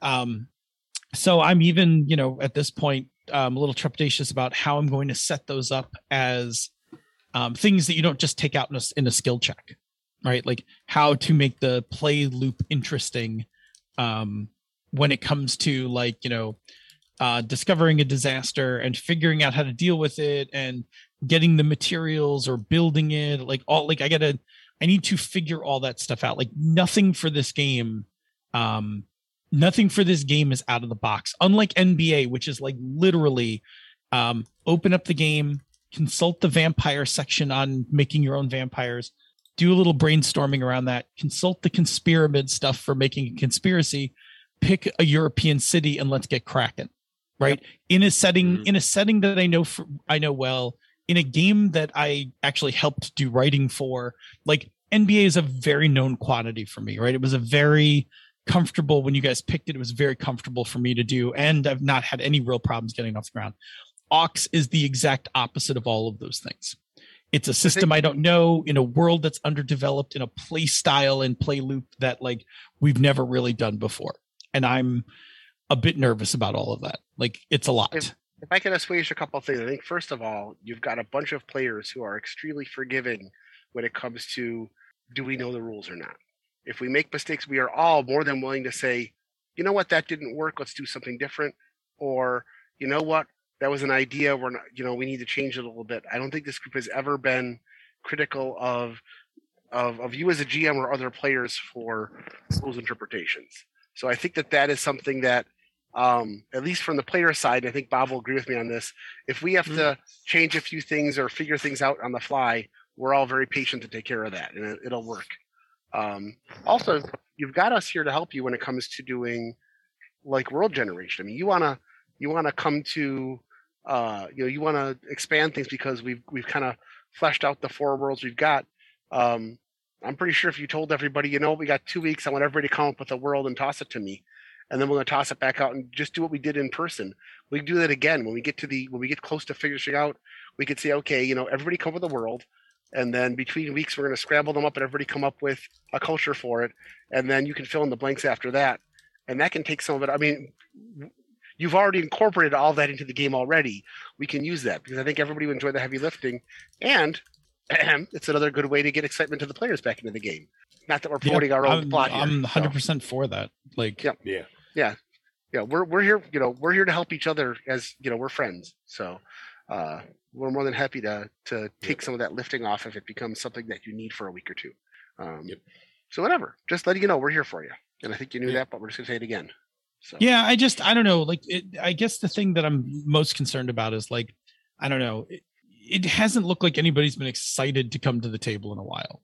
Like, like, are we gaming on Sundays? Yes. Are we gaming regularly? Yes. Is anyone excited during that particular during that particular Sunday? I'm not gonna the NBA game is like all set. But I I don't I'm not 100 percent sure yet. Like I'm not sure where um I'll be I- honest, I think the only thing that sucked the some of the excitement out of this was the fact that it's taken us three weeks. It's taken us three sessions to get to session one. We had we had a, just actually four sessions. We had a what game we're gonna play next session. Then we had a um let's talk about the rules set what rules we're gonna use. Then we had a let's let's do character generation and world and world generation. Then so it's taken a couple of weeks to do we basically had about 12 hours not not 12 complete hours but 12 hours of pre-game prep before the game has started. I think once the game starts, excitement will ramp up very quickly. So Yeah. um, my cat just sneezed. So And you're Um, right. We we have it's a different paradigm from what we're used to. This kind of play Yeah. style where there's not a lot of world information out there, so we're all going to Mm-hmm. be making it up on the fly. And this particular group, I think, is going to excel at. Oh, we need a uh, we need a, a a location on a planet that something like this might happen. Bam! Somebody on at the table is going to pop that out very quickly. Uh, oh, we need a consortium that's going to be into that kind of sh- shenanigans. Bam, we're going to have it. Like that kind of thing is going to come. We're not all used to doing that very much. Um, so you know, it, we might have to you know ramp it up a little bit, but I think we're going to be fine once we actually get going. So I mean, I realized you weren't in our Band of Blades game, but that happened a lot in Band of Blades where it's like, okay, we need to have five, we need to have a squad of five characters and we need to have names and a quick personality trait for each of them. And while somebody was doing their thing, we would talk back and forth. And in five minutes, we had five new NPCs to play real quick. And that was all done player side. And the G and and then we jumped back in again for so that the GM didn't have to worry about that kind of thing. Um, and then we interacted with them. So uh, I Yeah. as a player, I love that stuff too. I'll be honest, I think part of it is the GM in me. I like to design things. And so when the when the when the GM says, I need a design for this real quick, it's fun to jump in with that kind of thing. Um, but that also gives you a chance to do whatever you want to do and we can all work together. Yeah. Anyway, I also understand your trepidation. I'm not saying that Yeah, it's a, I, I under, but I just want to let you know that if you need if you need help or if you're if you're I don't know if you're worried about disappointing us or something like that, that's not going to happen with this. I mean, I'm just hoping we get one off the ground. Like we haven't had we haven't had a we haven't Yeah. had a successful one for this slot in a while. Like and I think that's that that is part of the equation. It's a combination of this particular group for this particular night has not had a good track record over the last few few games, and now we're coming in with an unknown quantity of stuff that's not super familiar. That like we're adding to the potential Yeah. negativity of the I whole only thing. one- and it's like I have I think one it's question. actually going to benefit us. Is it Ox or NBA that's on Super Bowl night? well, I don't know. Uh, I don't know yet. Because we're gonna have to look. skip. I think we're gonna skip that one. I hope so. well, I mean, we I mean, look, we're in the we're in the spot of the year where um playoff football determines, you know, if we're gonna if we're gonna catch certain games, you, you know, or not. So Mhm. Yeah. I, I I mean that I, I don't worry too much about. Like that'll just you know listen if the Bills make it to the Super Bowl, we're not playing any role playing games. Like period, Yeah. right? Like Yeah. just like Yeah. like no one's no no. I don't think anyone thinks that's going to happen. Like of course that's not going to happen. Um, so yeah, I'm not worried about that. That we'll just we'll just it'll be what it'll be. I just Yeah. I would like to I would like to not have a struggle for the next game. Right? Like Yeah. I would like to not I would like the table to be excited to be there. I would like to feel some level of excitement um and you know to be able to draw upon it as well. Like that's a lot, a lot of um you know, we've just we've had such a run on this group that um and some of it was tone of games and things like that. Like I I don't know. I I just I need I need a winner, right? Yeah. I need a winner and I need it to be um and I want it to be fun. Right? I, that's that's what that's that's what I need. And it's not like I haven't had this problem before, right? Like I've had this problem, you know, with the slump in the past and things like that. Um but man, when you get them like it you know, it's that table energy thing, right? Like it Yep. the harder it gets for me to put together a game and run it, the harder it's going to be for, you know, to get excited about it. Um, and to get people excited about it. Like that's the like it's a str- it's enough of a struggle right now that I'm even struggling to read the rules for the game. I haven't even finished the rules for the game. Like hardly finished the rule, like hardly read the rules, and we're about like we're two weeks out from playing this game. That I think is the only stumbling block because the game, because of the fact that it's a game where you pick and choose the rules you want. It's tough sometimes when you're reading the book and you're trying to remember, is this like like we talked about like stress? Like I forgot, is this a rule we need to pay attention to or not? Yeah. Once we once we get into it, I think Yeah. once we play it, I actually have a couple of questions. I think I'm going to post to the uh to the Slack room board because I have some questions about the ship. And I think that unless you have some firm ideas on what you want with the ship, I have some questions that for the players about how they view the ship, the shape of the ship, you know, crew members, that kind of stuff. And I just want to toss that out there for discussion. And that can help get us kind of fired up for what's going to happen when the first game starts. Yeah, I don't think I have anything. I, I don't have very much other than I know the ship talks.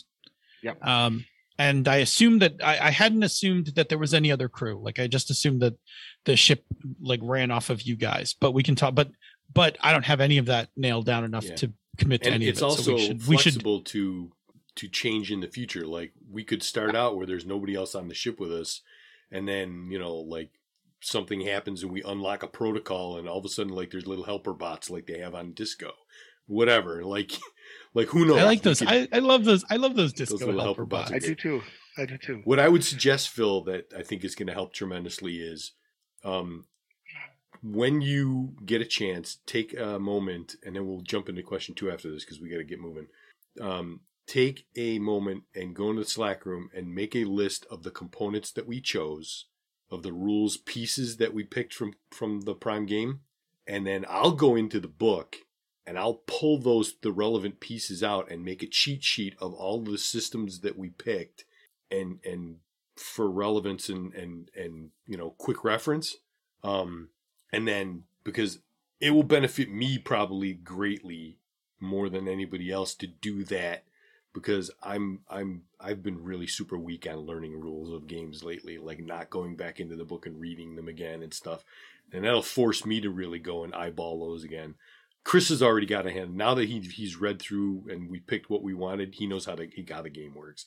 But it'll be nice for him to have a cheat sheet so he doesn't have to go flipping through the book if he needs to reference something. Mhm. And I think it'll be a benefit to everybody. But but yeah, if we do that, I think that'll help too. yeah, we definitely need to make a um like a what what's in this Like, yeah.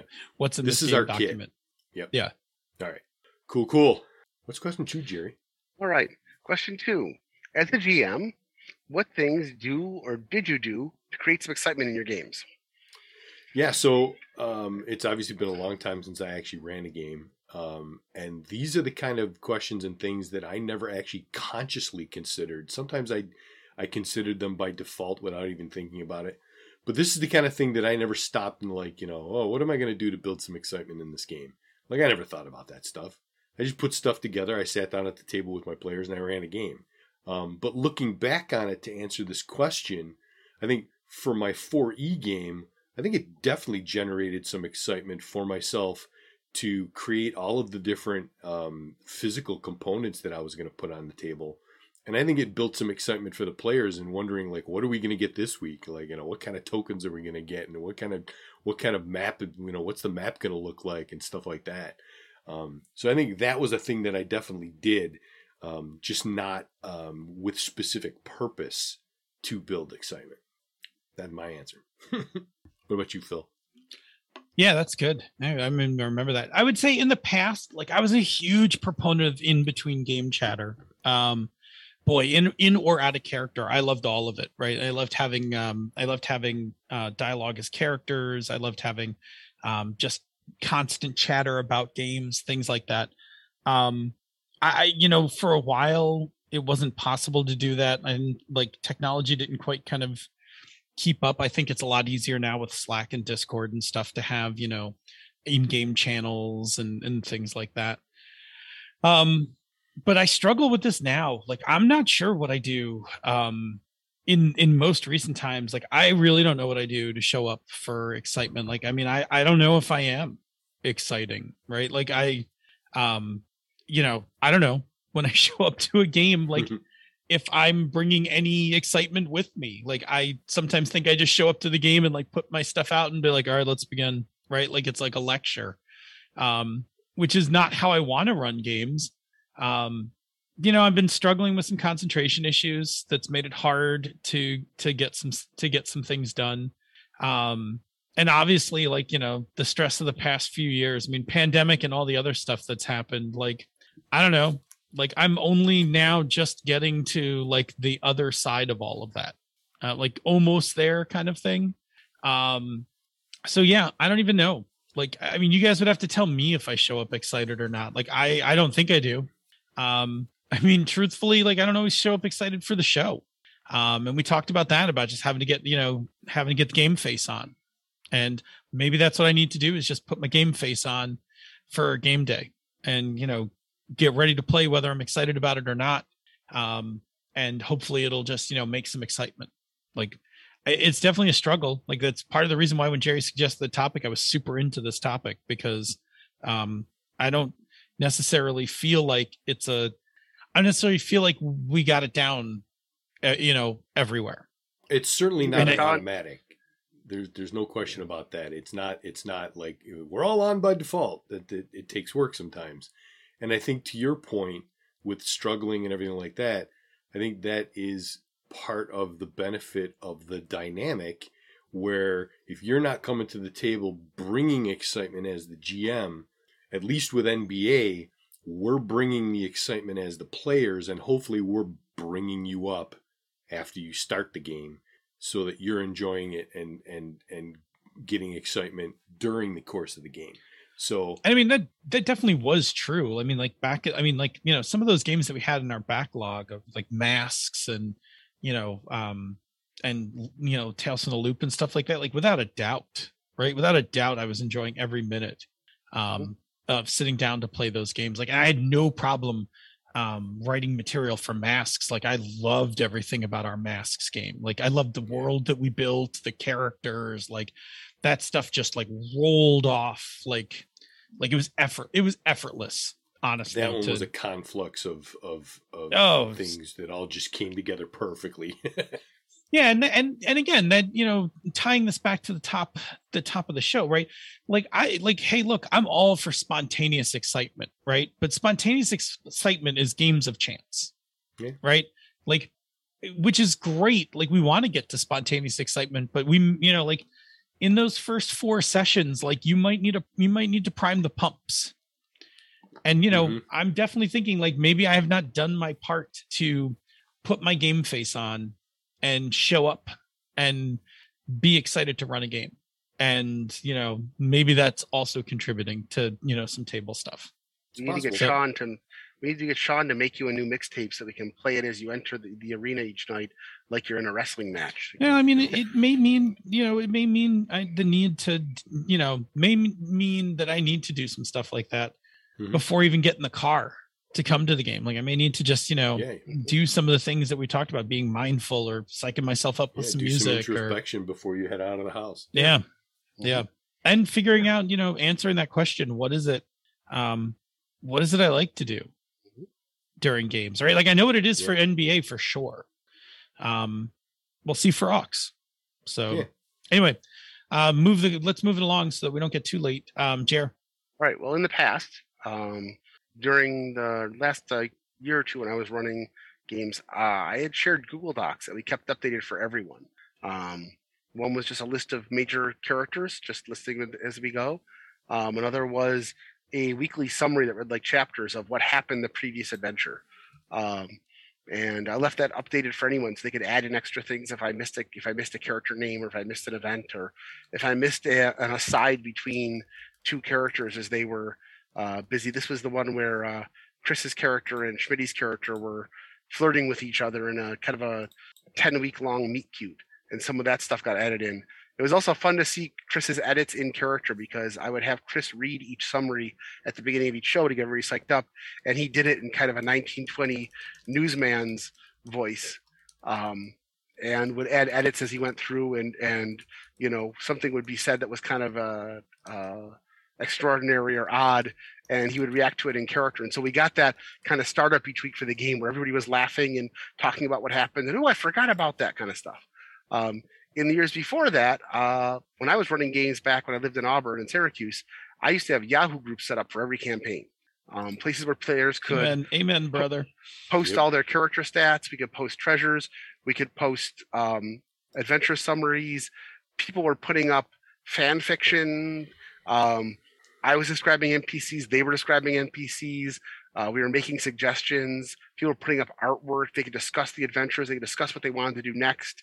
They could ask questions of each other before the game started. So somebody could talk about, you know, we're about to go into, you know, Thistletop where the goblin Gregnutch is. And so it's like, no, no, it wasn't Gregnutch. It was somebody. And they could discuss that back and forth. This was the group that I set up a month ahead of time and was going to run a game, but I wasn't ready to run the game yet. And the players got on and had a conversation about sitting in a bar where they posted it in the game thing and discussed with each other and described NPCs that were in the bar and had made up NPCs who come up and talk to them and ask them questions. And I just sat there and watched 15 pages of character interaction occur before the game started. I just sat back and said nothing. I think I think at one point I, there were two major NPCs, so I described the bartender and the barmaid because they were going to be they were key characters in the adventure coming up. Other than that, I just left it up to them, and let them do it all as they went through, and it worked really well. And, and people kept people involved in things um, because some of this was Pathfinder. I used to give out like 10 experience points every time you posted something cool on the on the site just to keep them in, interested. Hmm. But it kept them involved in talking about it each week and so on.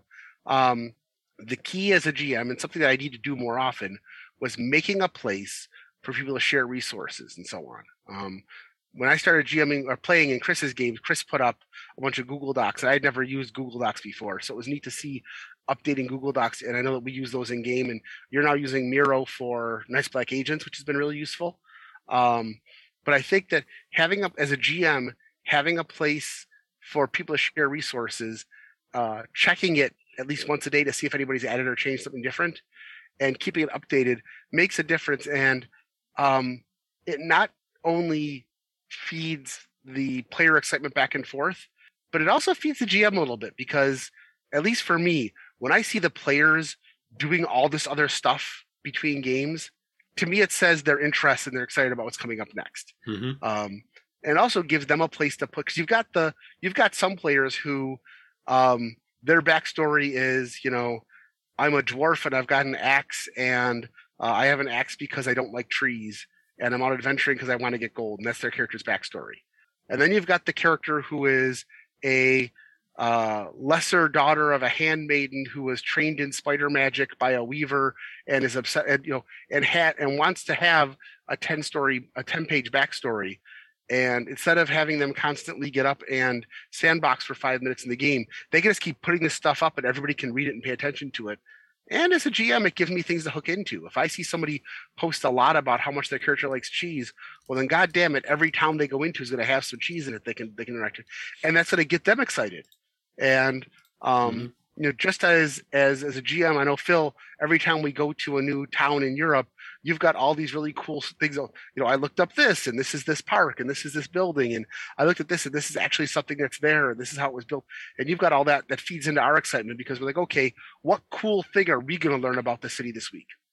So all that can be fed in. So just having a place for everybody to interact with is a lot of fun and is to be honest it's a way of me trying to recreate that you know a gm and four players all living three rooms apart from each other for four years at college thing that Yeah. i'm probably never going to get again but it was still fun to do so that's what i do Yeah. I personally am a oh, huge go ahead. fan. I, I'm a huge fan of the Google Doc for the campaign where people can put in, you know, like notes on what happened in the session in, in character memory format. You know, like this is my interpretation of what happened, whether it's accurate or not, you know, the the uh, the inaccurate uh, memories and whatnot. Um, but like uh, Jerry said, that could potentially feed back into the GM you know you're sitting at the table you're playing the game and the gm says hey um you know we need to this thing is going to happen or whatever or i need this this element and somebody says something somebody else is like um you know instead of what you just said how about we do this or we have this and the gm suddenly goes oh shit that's way better than what i had in my mind and there's a boost there the gm gets that that boost that's at the table now imagine the GM like a couple times during the, the course of the week checks the Google Doc and somebody mentions something and like, ooh, oh, that's really cool. Now you just got that dopamine hit. You get that adrenaline rush from something while you're not even playing the game during the off week, whatever. Um, like I'm a big fan of that kind of thing, and if that can help build that excitement around the table, um, in between, I love that stuff. That's good. I, I I loved when I was running a game and I would say something like, you know, okay, well the next, you know, the players are doing something different and now okay, you need to find out a way to get um so it sounds like the next thing you guys want to do is try to find a way to break into the bank. And they start talking and all of a sudden somebody's like, ah, ah, remember like 15 sessions ago we met the barmaid and her brother she said that her brother works in the bank and that we we did and we've got a contact there who was that contact and as a gm I forgot who that character was because it wasn't. I wasn't planning on them going to the bank in the first place. But they they've got this whole thing in mind. They're drawing out. I'm like, that's good. That's good. That's good. That's a whole bunch of heavy lifting from me, and I'm excited because now they're excited to go back and meet this NPC. I mean, I gotta go look up and see. Okay, what did I do with this NPC? Yeah. But it's a lot of fun to do, and they're excited because it's a recurring character for them and somebody they care about. We talked about that in a previous uh, MMP podcast also. So anyway, those are the kind of things I use as a GM. It doesn't work for everybody, but I like that kind of thing. Yeah. And I like when the players get involved in it too. And I don't force the players to. I'm always going to get Yeah. because I normally had I used to have groups of like six players. You'd always get the one player who didn't interact with that at all. which is fine. Um, but if everybody else is, you'll get that spontaneous stuff. So Cool. That's where I'm going with All that. right. Bob, All right, question let's three. do question three. As a player, what do you do to create excitement for your games? Yeah, I haven't played in a while, but um, you know, I do try to encourage the GM.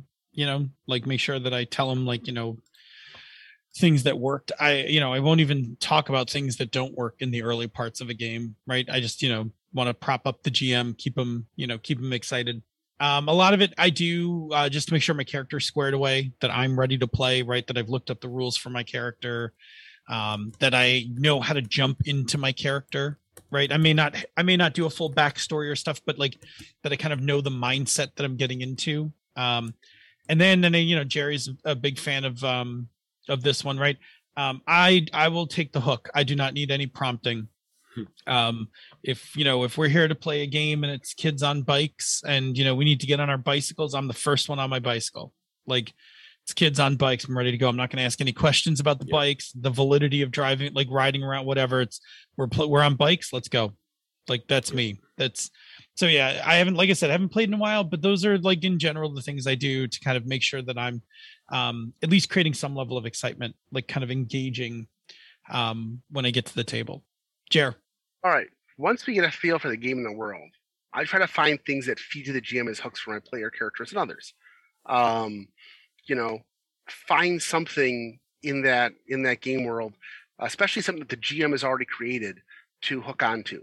Um, also create things myself, but if the GM tosses a bunch of stuff out there, find that thing that makes it interesting for your character. Um, if they've got 15 mega corporations, find one to have a link to if it's a fantasy game and they've got a bunch of kingdoms and people you know find somebody in the group in the game that you're tied into. Um, also try to find those hooks with the other players as well. Um, keep myself involved with the game world. Um, make sure that it's you're not just existing in that game world but that you're actually part of it playing around with it. Um, um, i've been i've been in games with players who the gm has this really deeply involved game world and that player is like okay um, like I played a fantasy trip game which has its own world of Cidri and all this, and one of the players like, yeah, I'm a displaced Roman soldier who's there. I'm from ancient Rome. I don't know anything about this world, and my character really wants to get back to ancient Rome, and I do all the ancient Rome stuff. And I'm kind of like, like, dude, you're being an asshole to the GM. The GM took the time to create this. Find something in the GM's world that you're interested and excited about, or don't play. I mean, that's me. That you, you can play if Mhm. you want. But my my felt was my feeling was as the GM, I'm like, I'd be kind of pissed. I'm like, or at least talk to me and ask me like, what in this game is similar to this? This was the the Keith Baker thing for Eberron, where he said, you know, if the players come to you with something that doesn't exist in Eberron, figure it out. If they want to play Samurai, well, I don't have Samurai in Eberron. But ask what the what, what about the samurai appeals to the character? If it's you know an honor code and devotion to a to a daimyo and cool exotic weapons and well that that all sounds like the kind of thing that dwarves would be into. So maybe there's a dwarf elite class of warriors, you know, that do that kind of thing. But keep yourself involved in the game world. Um, take the time to talk to NPCs. Uh, don't bore the party or the GM with it. Some players like to do it more than others, but take the time. If the GM introduces an NPC, talk to them, ask some questions, get involved with them, make some friends and contacts. If you're in the same place over and over again, find something about these characters and, and, and be friends with them. Um, all this can give you things to go back to. Keep notes. Keep notes. Even if you're not a big note taker, fine, but take some notes so that you're not relying on the GM to constantly feed you information. Um, I know that as as a GM, and also I've seen in other GMs, the delight on a GM's face when you pull a name out of nowhere that they ba- barely remember, but you're like, oh yeah, um, you know, our taxi driver back in you know Scotland was you know Steve, and uh, he said that he had a brother here in in Stockholm. So let's see if we know where Steve's brother is and if he's driving taxi cab. Even if he does, he's not there. It tells the GM that you're involved and you get involved because you keep, you keep going back to those things. It makes your character feel more real. Um, refer back to past adventures. Refer back to, back to past characters, so the GM knows you're involved. And I think that the more you do that, the more the GM will feed you that same stuff. Um, I think that as a player, the more you keep GMs uh, knowing that you're excited, and the more excitement you bring to the game, the more they'll feed back onto you. Um, i 'Cause should if- hope so that was the whole premise of the top of the show yeah, Yeah. but it, but the reverse is also true. If the GM throws a bunch of stuff out there and the players don't ever do any Yeah. of that stuff. Yep. The GM's going to stop doing that. Yeah. Um, feel free to come up with adventure ideas, even if they don't come out. Um, you know, hey, I, it'd be really cool if we could do X, Y, or Z, or I really like this idea about whatever.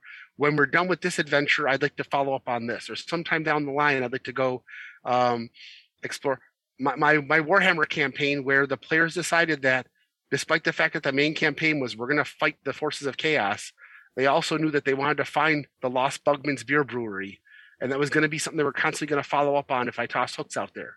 Which also meant that I, as a GM, had an easy way to get players to go anywhere I wanted to, because all they had to do was find there was a possible link to Bugman's Brewery, they were going to go there. Um, and lastly, I used to give this to the players if they wanted to use it, but a questionnaire to just look at things like um, for a fantasy campaign, how's your character feel about magic, the gods? Um, you know, why are they adventuring? What's up with their family? Just simple things to keep a track of as you go through the game. You don't have to have it filled out ahead of time, but things that keep you thinking to yourself. So if you're coming up with something in the game and you feel like there's a gap in a role playing hook, pick one of those questions and find a way to get it back into the game. Um, use that as a way to to go in or ask the GM about this. You know, hey, I want to find out how my character feels about um, the gods in this fantasy campaign. Uh, my next game, could you tell me a little bit about the gods? And the GM might might come back to you with, I don't know, tell me a little bit about the gods. And then you're back in creating. But anyway, all these things are things that can keep you involved in the game in, in the game as a player. Um, and you see, most of it is communication with the other players, with the GM. Yeah. Get involved, take those hooks, role play. Bob, Yeah, you just reminded me of the old classic 20 questions, which we used to start all our campaigns with. There's a lot of merit to doing that. I, if you I tailor the to questions properly. I used to always give those out to players. The problem was I had players who felt a lot of pressure because they felt they had to ask answer those questions. And for a while, Yeah, was a, I was a bad. GM and made them.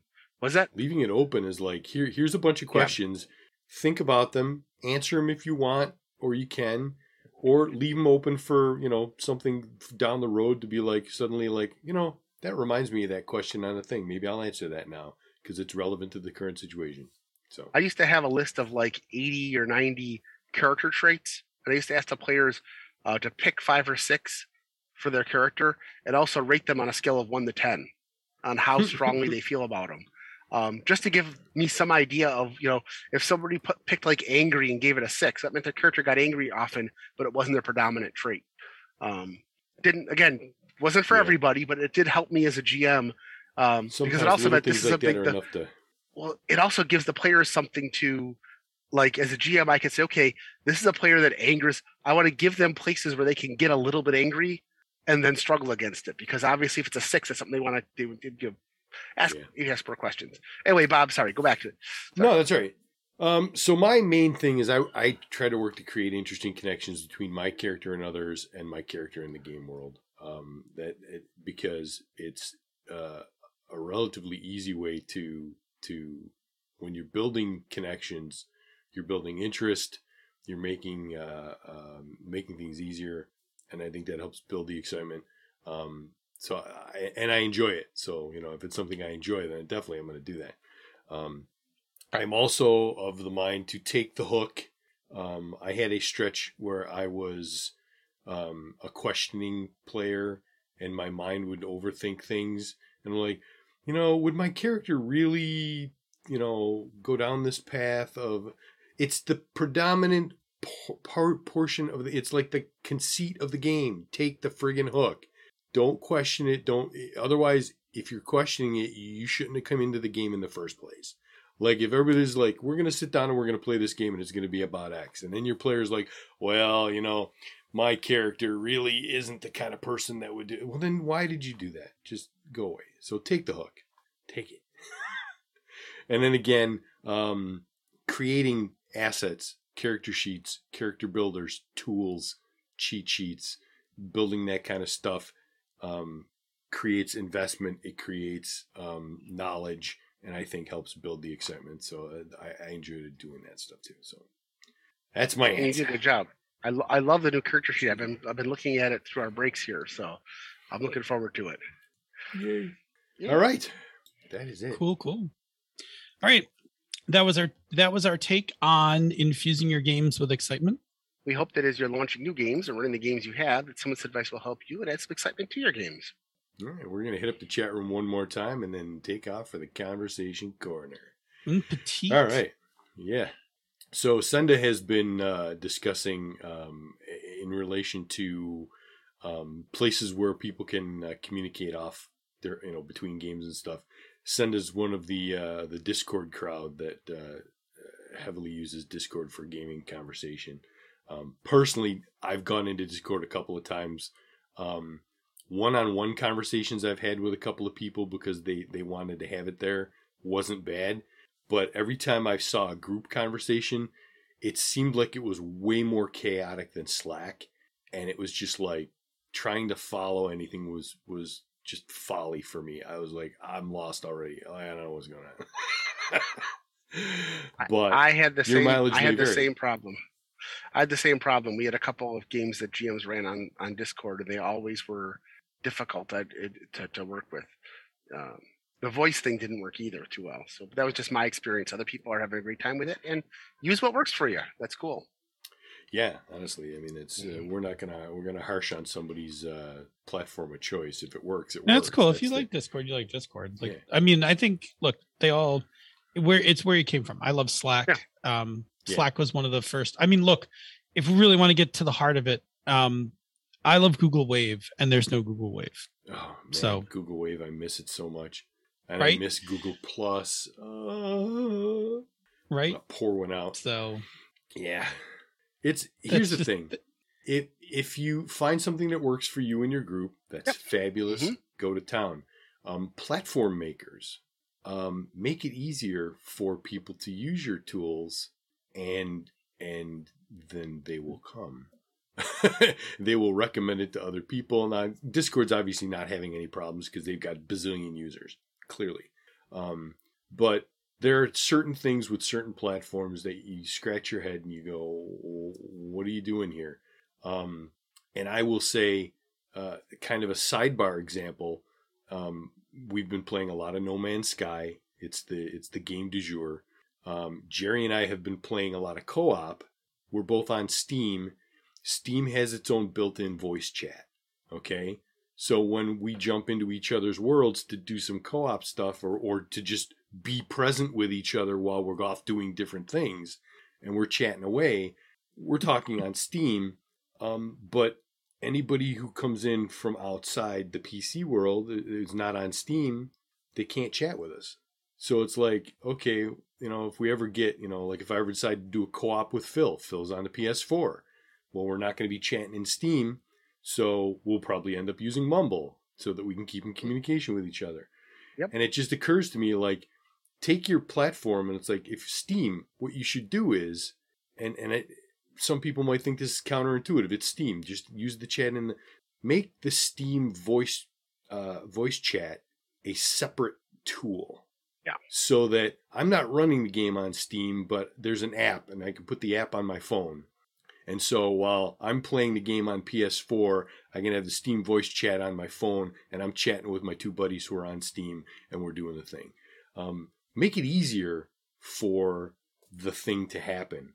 Um, and I think that goes a long way. But yeah, whatever whatever works, if it's if it works for you, and especially if it keeps the engagement up in RPGs between sessions, anything that keeps you talking about the game or interacting with it and its uh, resources or artifacts or whatever between sessions, that's that's a win. You're, you're doing something right. So that's my feeling. Mm. cool, cool. And I guess that would probably uh, do the job for our uh, last check with the Slack room. So let's do the conversation. Misdirected Mark, word scramble. I've noticed for some reason that it seems like there's a lot of dead space when I hit the button. I'm going to have to check all of my Stream Deck links to make sure that these bumpers don't suddenly have some kind of buffer at the beginning because it seems like I'm hitting the button and there's like two seconds of delay. So, anyhow, conversation corner which I forgot to do last week. Rob was like, "You didn't do the thing." oh well, these things happen. It's the nature of technology. All right, I will get things started here. Um, definitely, I am definitely enjoying um, the Book of Boba Fett so far. Um, I love their treatment of the Tusken Raiders. Um, the the you know they're, they're people. They have a culture. They're not just they don't just run around and beat people up and steal their shit. You know, it's like that's Jawas. just kidding. Because apparently, I saw a thing today from Star Wars Meg on YouTube that the Tuskens and the Jawas both are offshoots of the same species that started on Tatooine back when it had water. Interesting. Yes, interesting. I don't know if that's that canon, canon, still, or was that but just a discussion?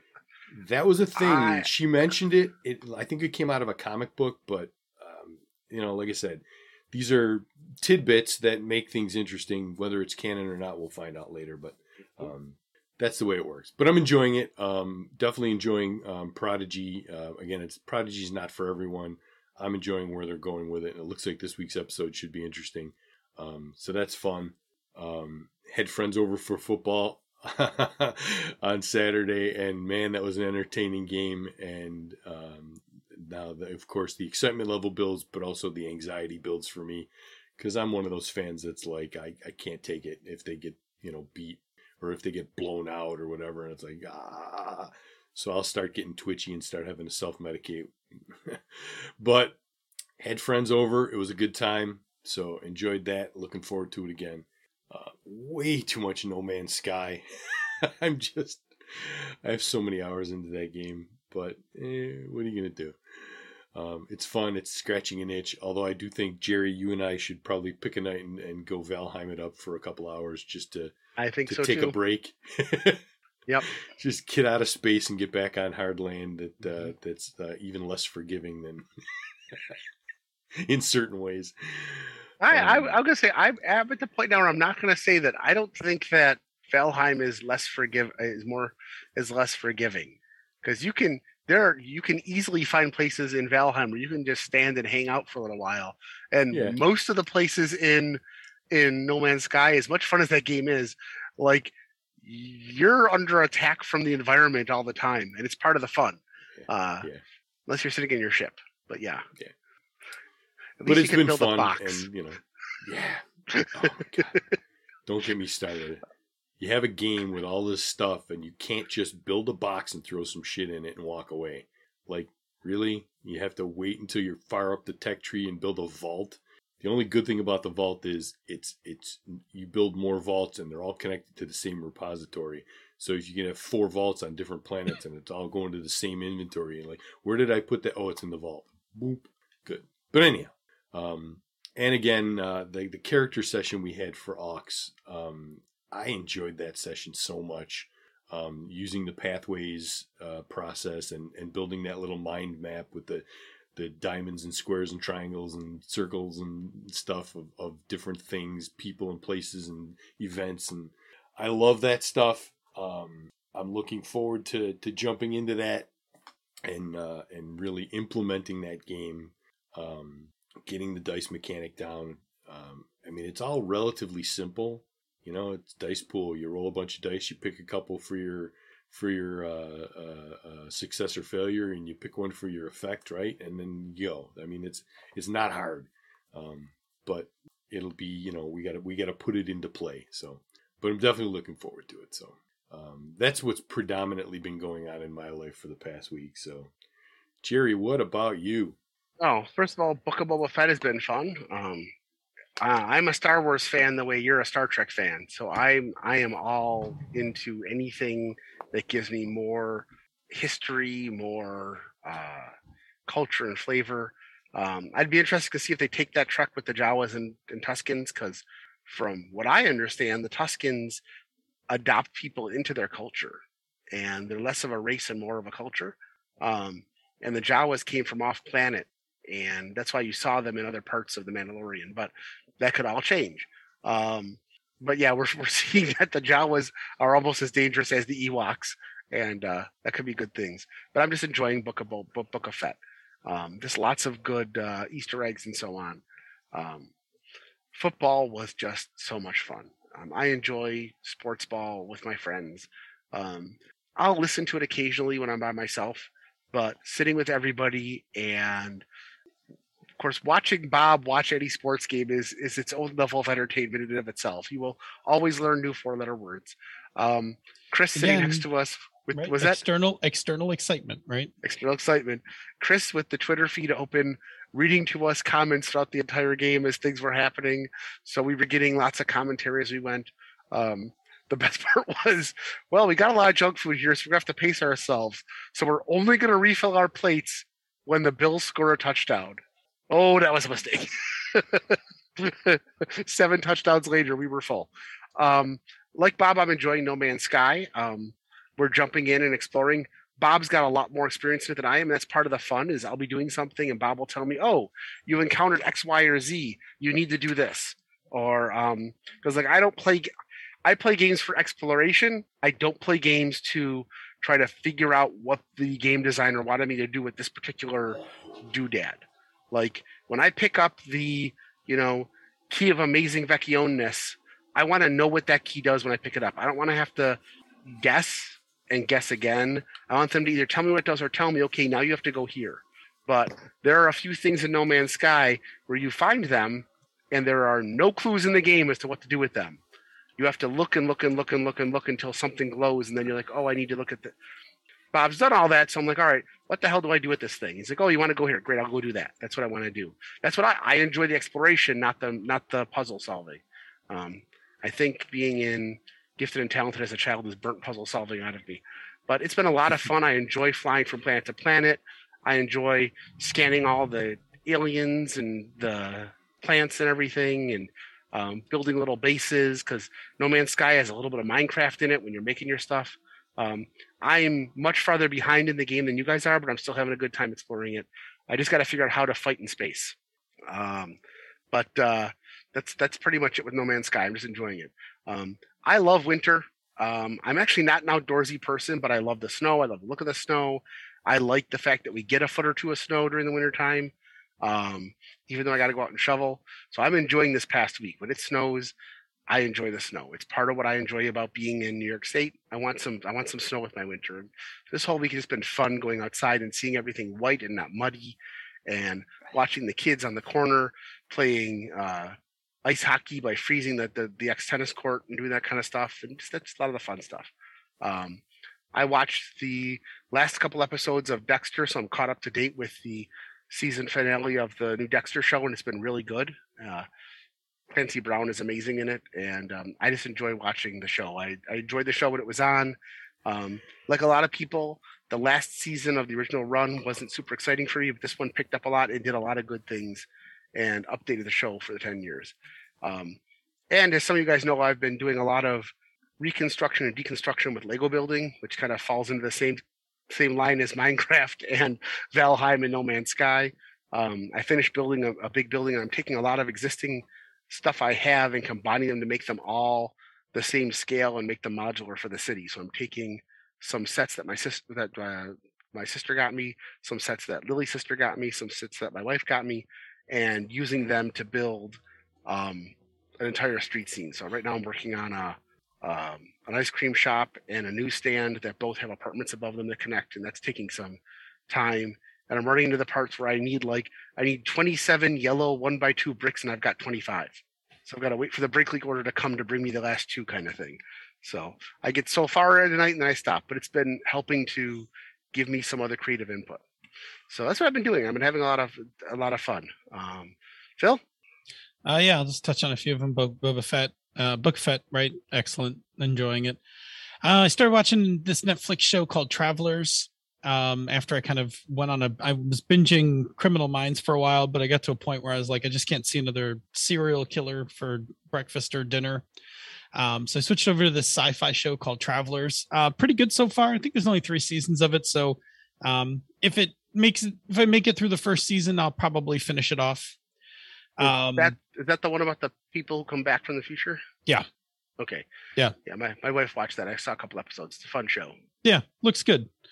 Um, I'm I'm like five or six episodes in, so I'm I'm pretty much on track. Uh, let's see. Cooked a fantastic uh, dinner on Saturday. I learned how to make Senda's popovers, which are basically just Yorkshire puddings. Um, I guess, or related to popover or related to Yorkshire puddings. Anyway, they were delicious. Um, and really my first hand at baking uh, in my new place. Uh, but they came out absolutely delicious, and I made some uh, uh, some great chicken uh, and some rice alongside of it. Um, good. It was very very delicious. Um, I was happy to happy to give that a spin. Uh, so much snow, so much snow. Um, another reason I should just work from home um, than go outside in it. Um, so that was uh, what you call it. Uh, but it gave me an excuse. Um, I was uh, home alone all day Monday, and that's when I just played the living hell out of No Man's Sky. Um, Thirsty Sword Lesbians on Saturday. That was fantastic. Had a really good time playing that game. Uh, and like you said, we did our Ox prep, um, character prep, character gen pathway thing, um, which I liked. Came out good. Um, now I just gotta like actually, you know, get this game off the ground. Cool. That's me. We got to get Glenn up to speed too. Uh, yep. I have That a way to help with that. So I opened up a thread in chat and Slack for us to start talking about that stuff. So Cool, cool. All All right. Well, that will bring us to the uh, to the wrap up here. Let's talk to uh, talk to some of the fabulous patrons of this glorious enterprise of ours. Thank you so so much to Rory McLeod, Savannah Sizer, Steve Bissonette, Steve Radabaugh, T. Kustik, Theodore Atkinson, Tom Hay, Victor Wyatt, Ryan Magala, and Matthew Schrader. And thank you to everyone for listening tonight. If you are free on Tuesday evenings at 8 p.m. Eastern, 6 p.m. the Queen's Time, come join us live on Twitch, where you can chat with the other awesome listeners in the chat room for life and ask us the occasional question. And if you can't make the live show, check out our podcast each week wherever you get your podcasts. Take a listen to some of the other shows in the Mr. Mark Network, such as They're a Super Geek, Mastering Dungeons, Bone Storm Obsidian, The FM Gamers, Pandas Talking Games, The Gnome Cast, Jianghu Hustle, The Lounge, Bonus Experience, and back episodes of the excellent She's a Super Geek. You can and should also check out our amazing our amazing sibling podcasts, Tabletop Bellhop, The Knights of the Night, and the always amazing Gaming and BS. Indeed, indeed. Uh, before you put on your mix to get yourself psyched up to head off to your game, leave us some feedback. You can reach us directly on the old fashioned email, mmp at misdirectedmark.com. Check us out on Twitter. The show and the network is at misdirected mark. He is Robert M. Everson. He is GM Gerrymander. I am DNA Phil. If you like what we do here and on the other shows in the Misdirected Mark Network, you can support our Patreon campaigns. MMP, Mastering Dungeons, and Pandas Talking Games are all at patreon.com slash MMP. Jianghu Hustle is at patreon.com slash Jianghu Hustle, and Bonus Experience is at patreon.com slash Bonus Experience. Patrons of MMP, Mastering Dungeons, and Pandas Talking Games get access to the after show, pre-production show notes, musical parodies, which we haven't done one in a while, but it's hard because it's pandemic. The Bamboo Lounge, and other special releases. This has been a Mr. Mark production, the media arm of Encoded Designs. Mic drop. We out.